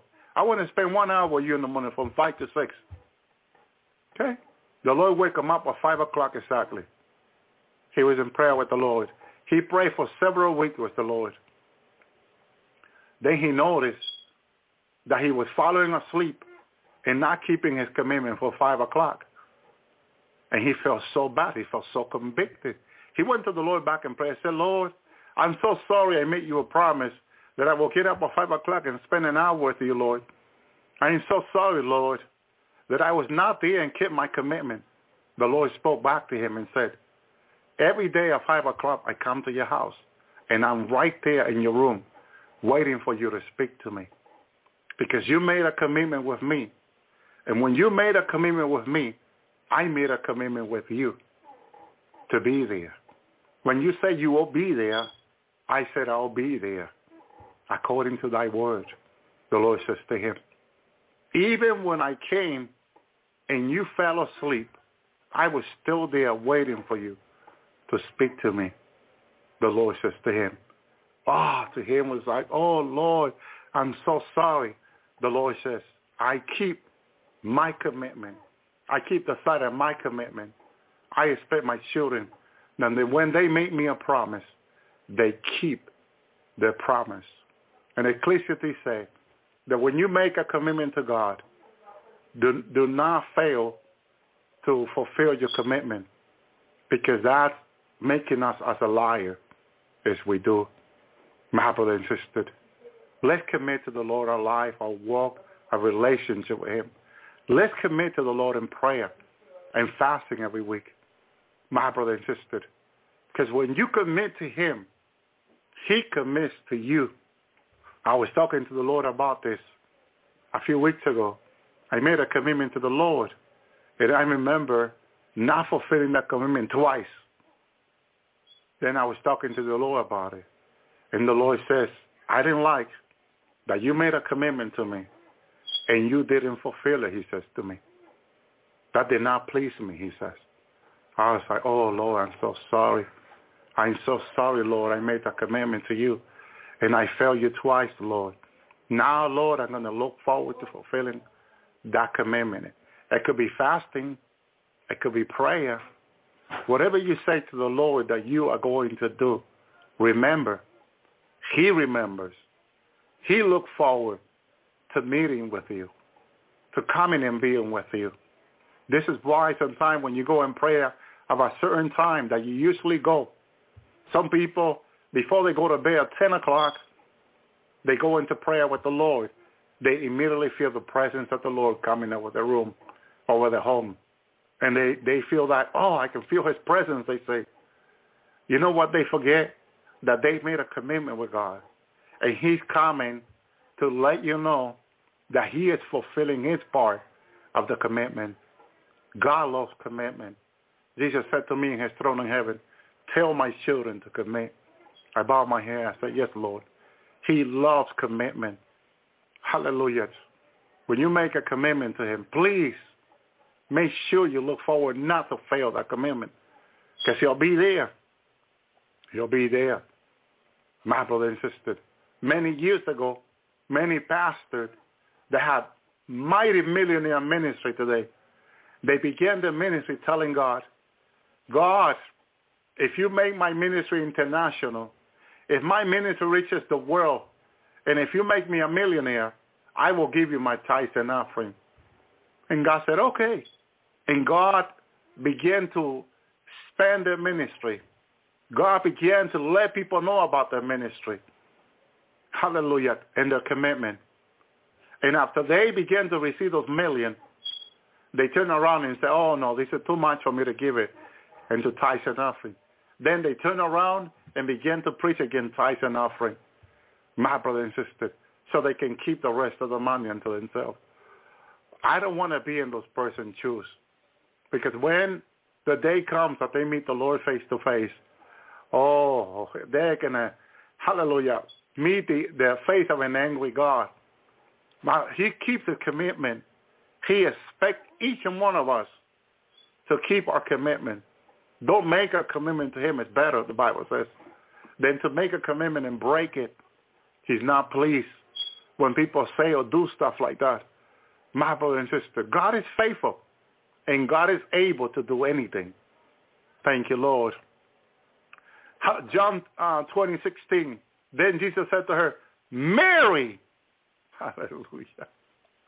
This calling of Jesus to Mary, hallelujah, it's not like saying mother. Mother. He's not saying mother. He's saying Mary. This is personal relationship, let me tell you. This is personal relationship. She turned around and said, Rabboni, my rabbi. In Aramaic word, Rabboni means teacher. My Lord, my teacher, she says.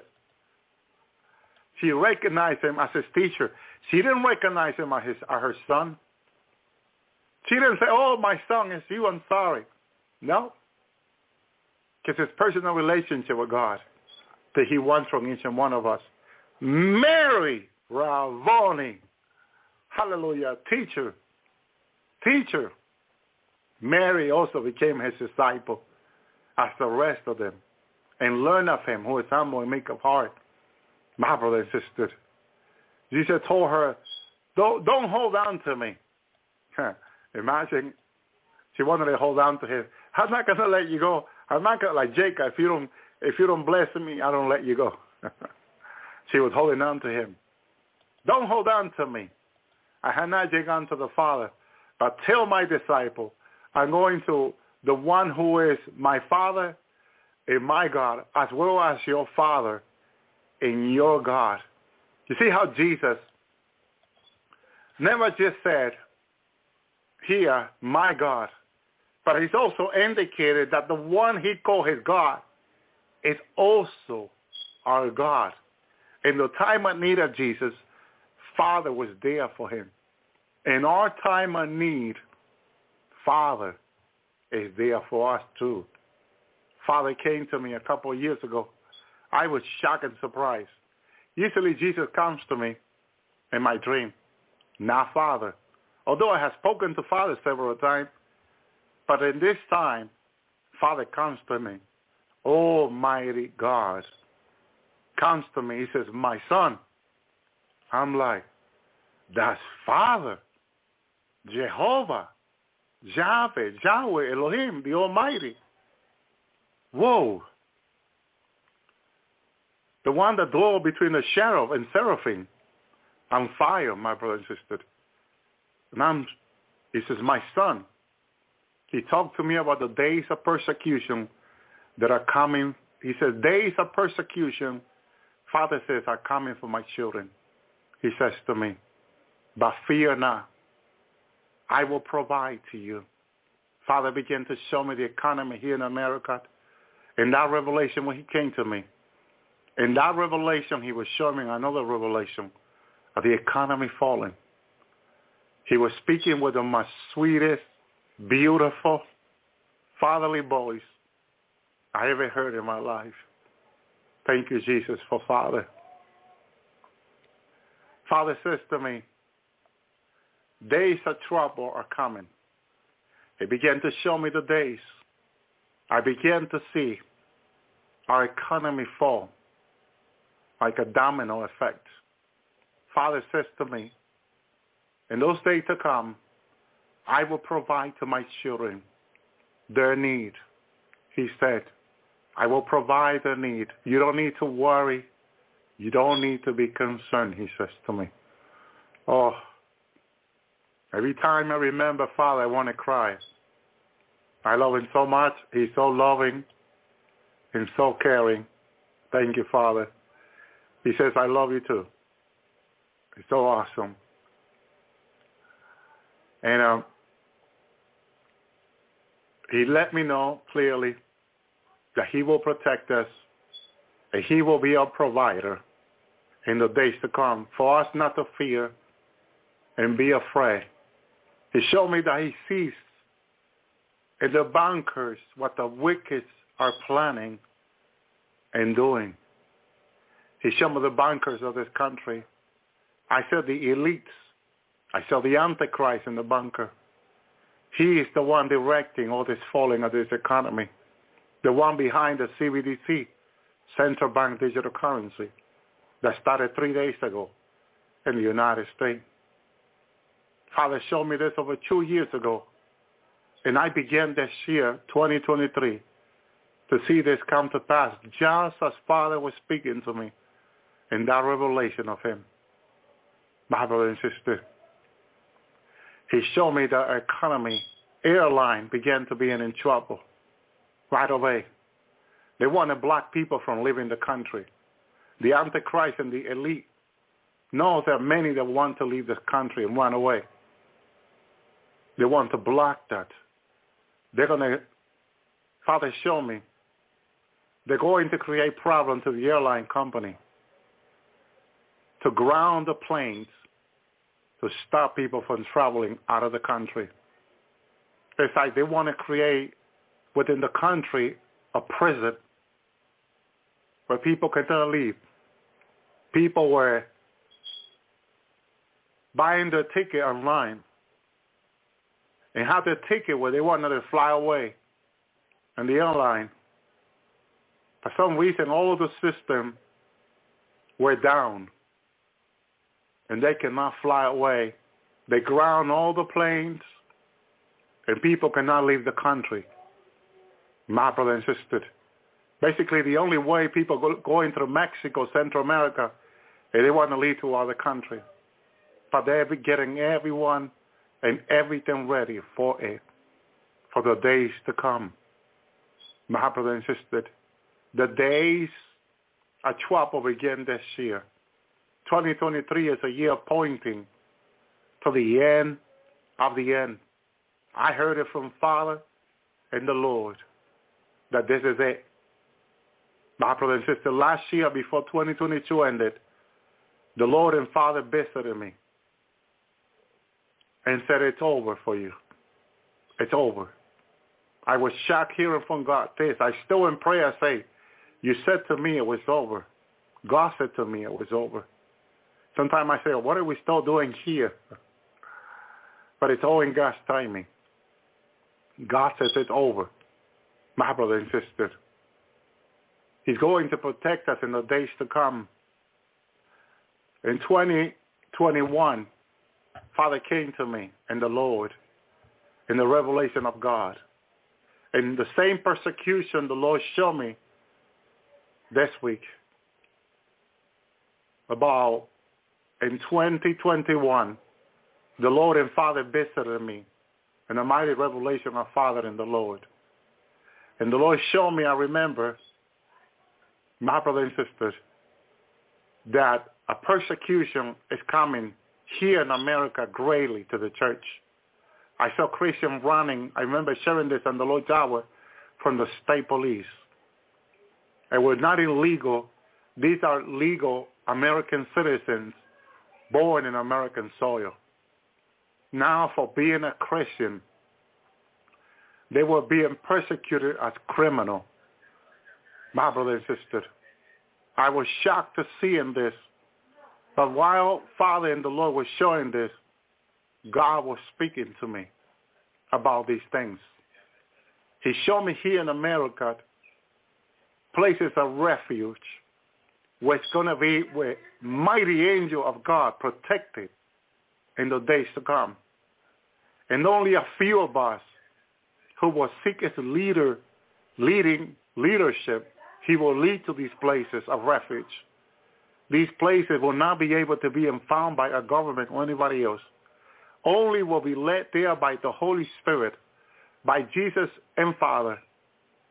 And the day God leads them there, they'll come on these protection of God. We will not be seen by satellite, by any type of communication. Where the places are on this earth here, and how can they get to there, they will not know.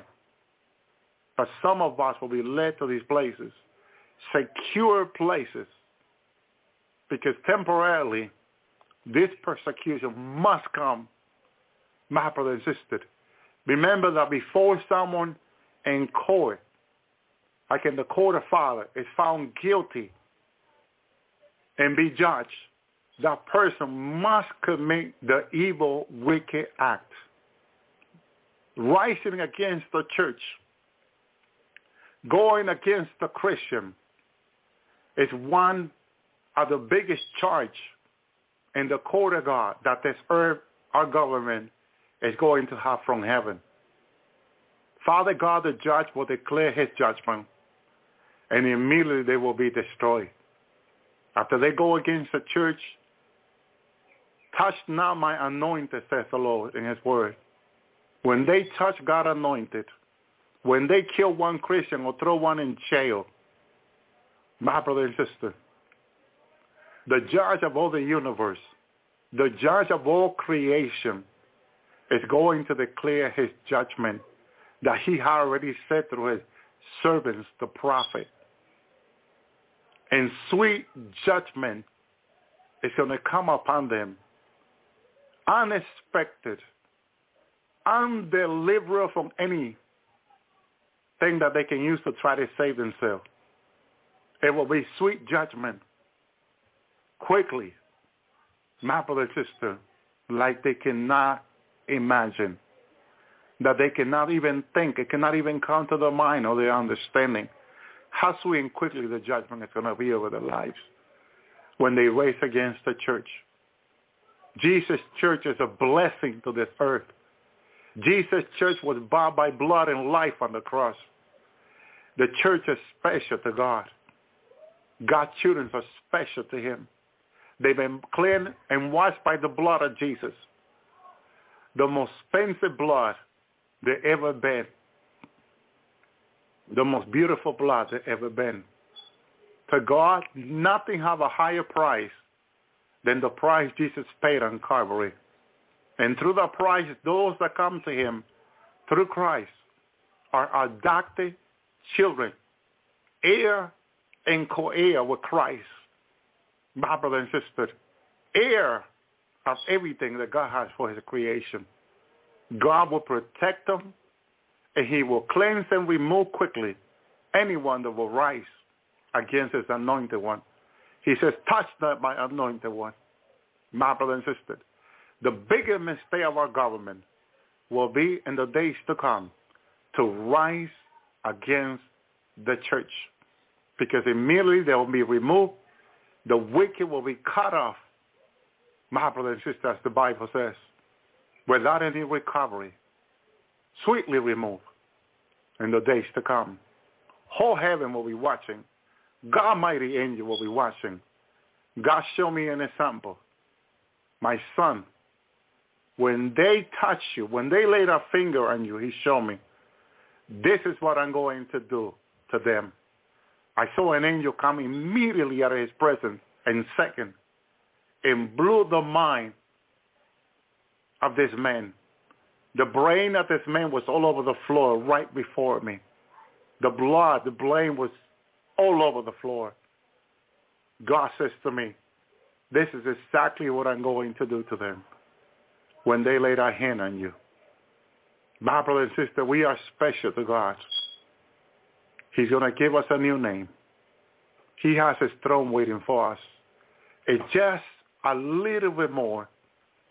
He knows how much we want to go home, but we are also awaited in heaven. In this trip, I shall redeem an angel, multitude waiting for us. My brother and my sister, do not stop to repent. Do not stop to call upon the name of the Lord in which we are saved, protected and kept by God against any weapon.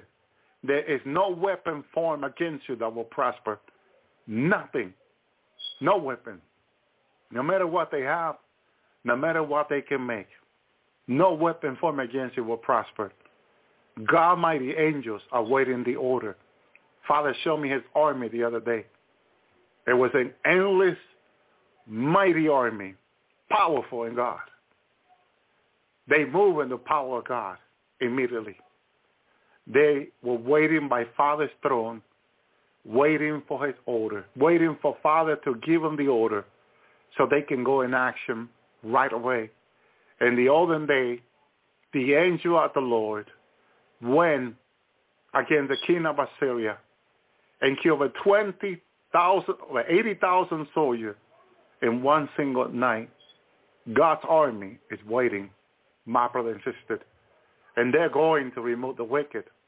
In the three days of darkness, God has said, none of the wicked will escape. We, the church, have a few days to preach to the leftover on the earth.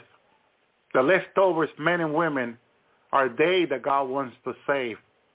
That even if they're in church now and listening to false teaching, God's going to remove the wicked that are bringing in false teaching and lead them to hear the true message of Jesus for um, that he died for them, that he is their Lord and Savior, wants to bring them home to get them ready. There will be many when they see the mighty hand of God going into the great tribulation, they will be willing to suffer for Jesus. They're not going to say, oh, I stay behind, woe, woe me. No. Many are going to say, we were not ready to go home like the church. But now we are willing to be and beheaded. And the Antichrist, his forces are very angry at them. And they don't care to say, go ahead, cut my hand. Go ahead. Go ahead. Do what you're going to do to me. I'm not going to take your mark, and I'm not going to deny my Lord. I'm willing to die for him, they'll say. My brother and sister, after they see the great miracle of God that are coming to pass in the days to come. That's why don't worry. Don't be concerned. Trust the Lord. Do not lean on your own understanding. Seek him with all your heart. Cry after him every day. Lord, help me.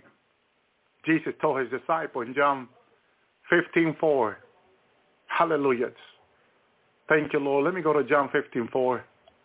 Hallelujah. Because it's important that we remember, my brother and sister. Hallelujah. John 15:1 says, I am the true vine. My father is a husbandman. Every branch of me that bear no fruit, he takes it away. Every branch that bear fruit, he purged it that I may bring forth more fruit. God will take away the wicked that are bearing no fruit in the days to come. Now as you are clean through the word which I have spoken to you, the more time you spend in the Bible, the more it will cleanse your soul, body, and spirit. Verse 4, abide in me, and I in you, as the branch can bear fruit of itself, cannot bear fruit of itself, I'm sorry, unless it abide in the vine. No more can ye unless ye abide in me. The only way is to spend time with Jesus, abiding in him. My brother and sister, see, Jesus on the earth abided in the Father. This is why after he, he, he did eight hours of miracle, or ten hours, he ran where the disciple could not find him. Where's the Lord? Where's, he was just here. He would disappear from them to being in prayer with the Father, abiding in the Father. Hallelujah. That's how you abide him. You go into prayer with him. You spend time with him. You worship him. You spend time in the Word. You are abiding in Him. You are trusting in Him. You are seeking more of Him. My brother and sister, as a branch that cannot bear fruit of itself unless abide in the vine. No more can ye unless you abide in me, Jesus said. Very, very important. He says, I am the vine. Ye are the branches. He that abideth in me and I in him, the same bringeth forth much fruit. For the, without me, ye can do nothing. And that is the key that the Lord wants us to know and remember. Without him, there is nothing you and I can do, my brother and sister. And trying to be holy, trying to be righteous, trying to be pure, trying to keep the commandment is impossible without Jesus' help. Without us depending on Jesus to help us to be holy, to help us to be righteous, to help us to be pure, to help us to keep his commandment, we need to ask him daily. Because every day Jesus said, bring his own trouble. Every day bring his own trouble. You may have a beautiful day today. You don't know what you're going to have tomorrow. Tomorrow you may receive a bad news from your family and you'll be crying. But if you're trusting in the Lord, no matter the bad news you receive, I trust in the Lord, you say. Even if you lose your job, I trust in the Lord. He's my provider. He provided me this job. He'll provide me a better one. Thank you, Lord. Thank you, Jesus. It's totally depending on him for everything we need. My brother and sister. Hallelujah. Thank you, Lord. Very important. If a man abide not in me, Jesus says, he is cast forth as a branch in his wither. A man gather them and cast them into the fire, and they are burned. Notice, he said he's a Christian. She says she goes to church. He said he goes to church. But he's not in prayer with the Lord every day. He's not repenting with the Lord every day. So if a man abide not in me, he says, he is cast forth as a branch. But he just said he was a Christian. He said he goes to church every Sunday. My brother and sister, he says he's saved always saved. If he's not repenting daily, he's being careless with his sin to God. My brother and sister, careless if he's not repenting every day. If he's not confessing and sin every day, because we sin. Let me tell you about this earth. The air you and I breathe is full of sin. The water that we drink is wicked before God. The air we breathe is wicked before God. The food we eat is wicked before God. And I know you're going to ask me why you say that, Brother Elvi. Because the Lord revealed me how wicked our air and contaminated our air is. And our water and everything down here. My brother and sister, I'll give you an example. A child that is born in heaven, a woman has an abortion, or a woman loses a child days after being pregnant. The child is born in heaven. The shower is born where there's no shadow of death, no darkness, nothing contaminated, pure water, pure air, and God's presence everywhere. And there's no darkness or nothing. That child gets taken down to, to earth by an angel to show him earth. When the child comes down with the angel, what does the child see? The child will ask the angel, why is there darkness there? Ooh, why, why does earth stink this way? Why does the air of the earth stink like death? What is all this, what is all this darkness? What is all this smell? The angels spake to the child. The earth, since the beginning, men and women started sinning. Men and women started killing each other. The air is contaminated. The water is contaminated. The food they eat is contaminated. In their language, it's all contaminated too. Look how we speak in the street. Bad word after bad word. Everything is contaminated on the earth. The child is learning for the first time how wicked and fallen this earth is. But a child born on this earth, my brother and sister, not knowing good and evil, the first time this child, now he's four years old, is going to school. In school, in home, he never learned bad word. In home, they didn't even let bad, watch bad television, none of that. It was all good. It was all nice. The child goes to school. Another child like him is speaking bad word. He looks at him strange. Why are you speaking this way? The other child gets mad and push him. Why are you pushing me? We're not just being friendly to you. He began to learn how wicked and evil this earth is. My brothers and sisters, we live in an earth that is an abomination to God. What we breathe, what we see, and what we eat contaminates us. This is why more we need to be in repentance daily. Having the pure blood of Jesus cleanse us from all unrighteousness.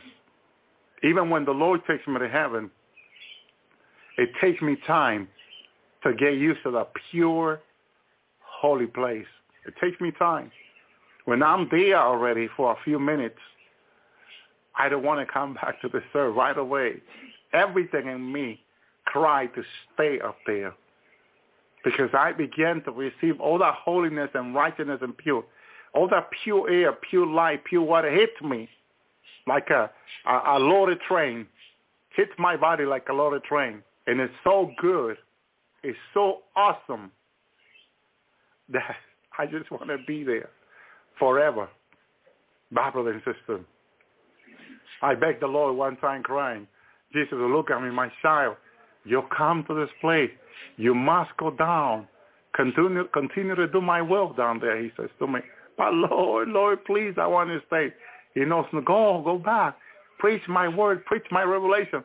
Tell my children about this place, he said. Thank you, Lord. So incredible. Heaven is so awesome. My brother and my sister. Well, we come to the end. Hallelujah. Praise the Lord. Uh, we'll be back on Tuesday night, my brother and sister. And we're, we're going to continue to share end time revelation on Tuesday night. We're going to study the word. We're going to look at before it comes on the news what is happening in the days to come.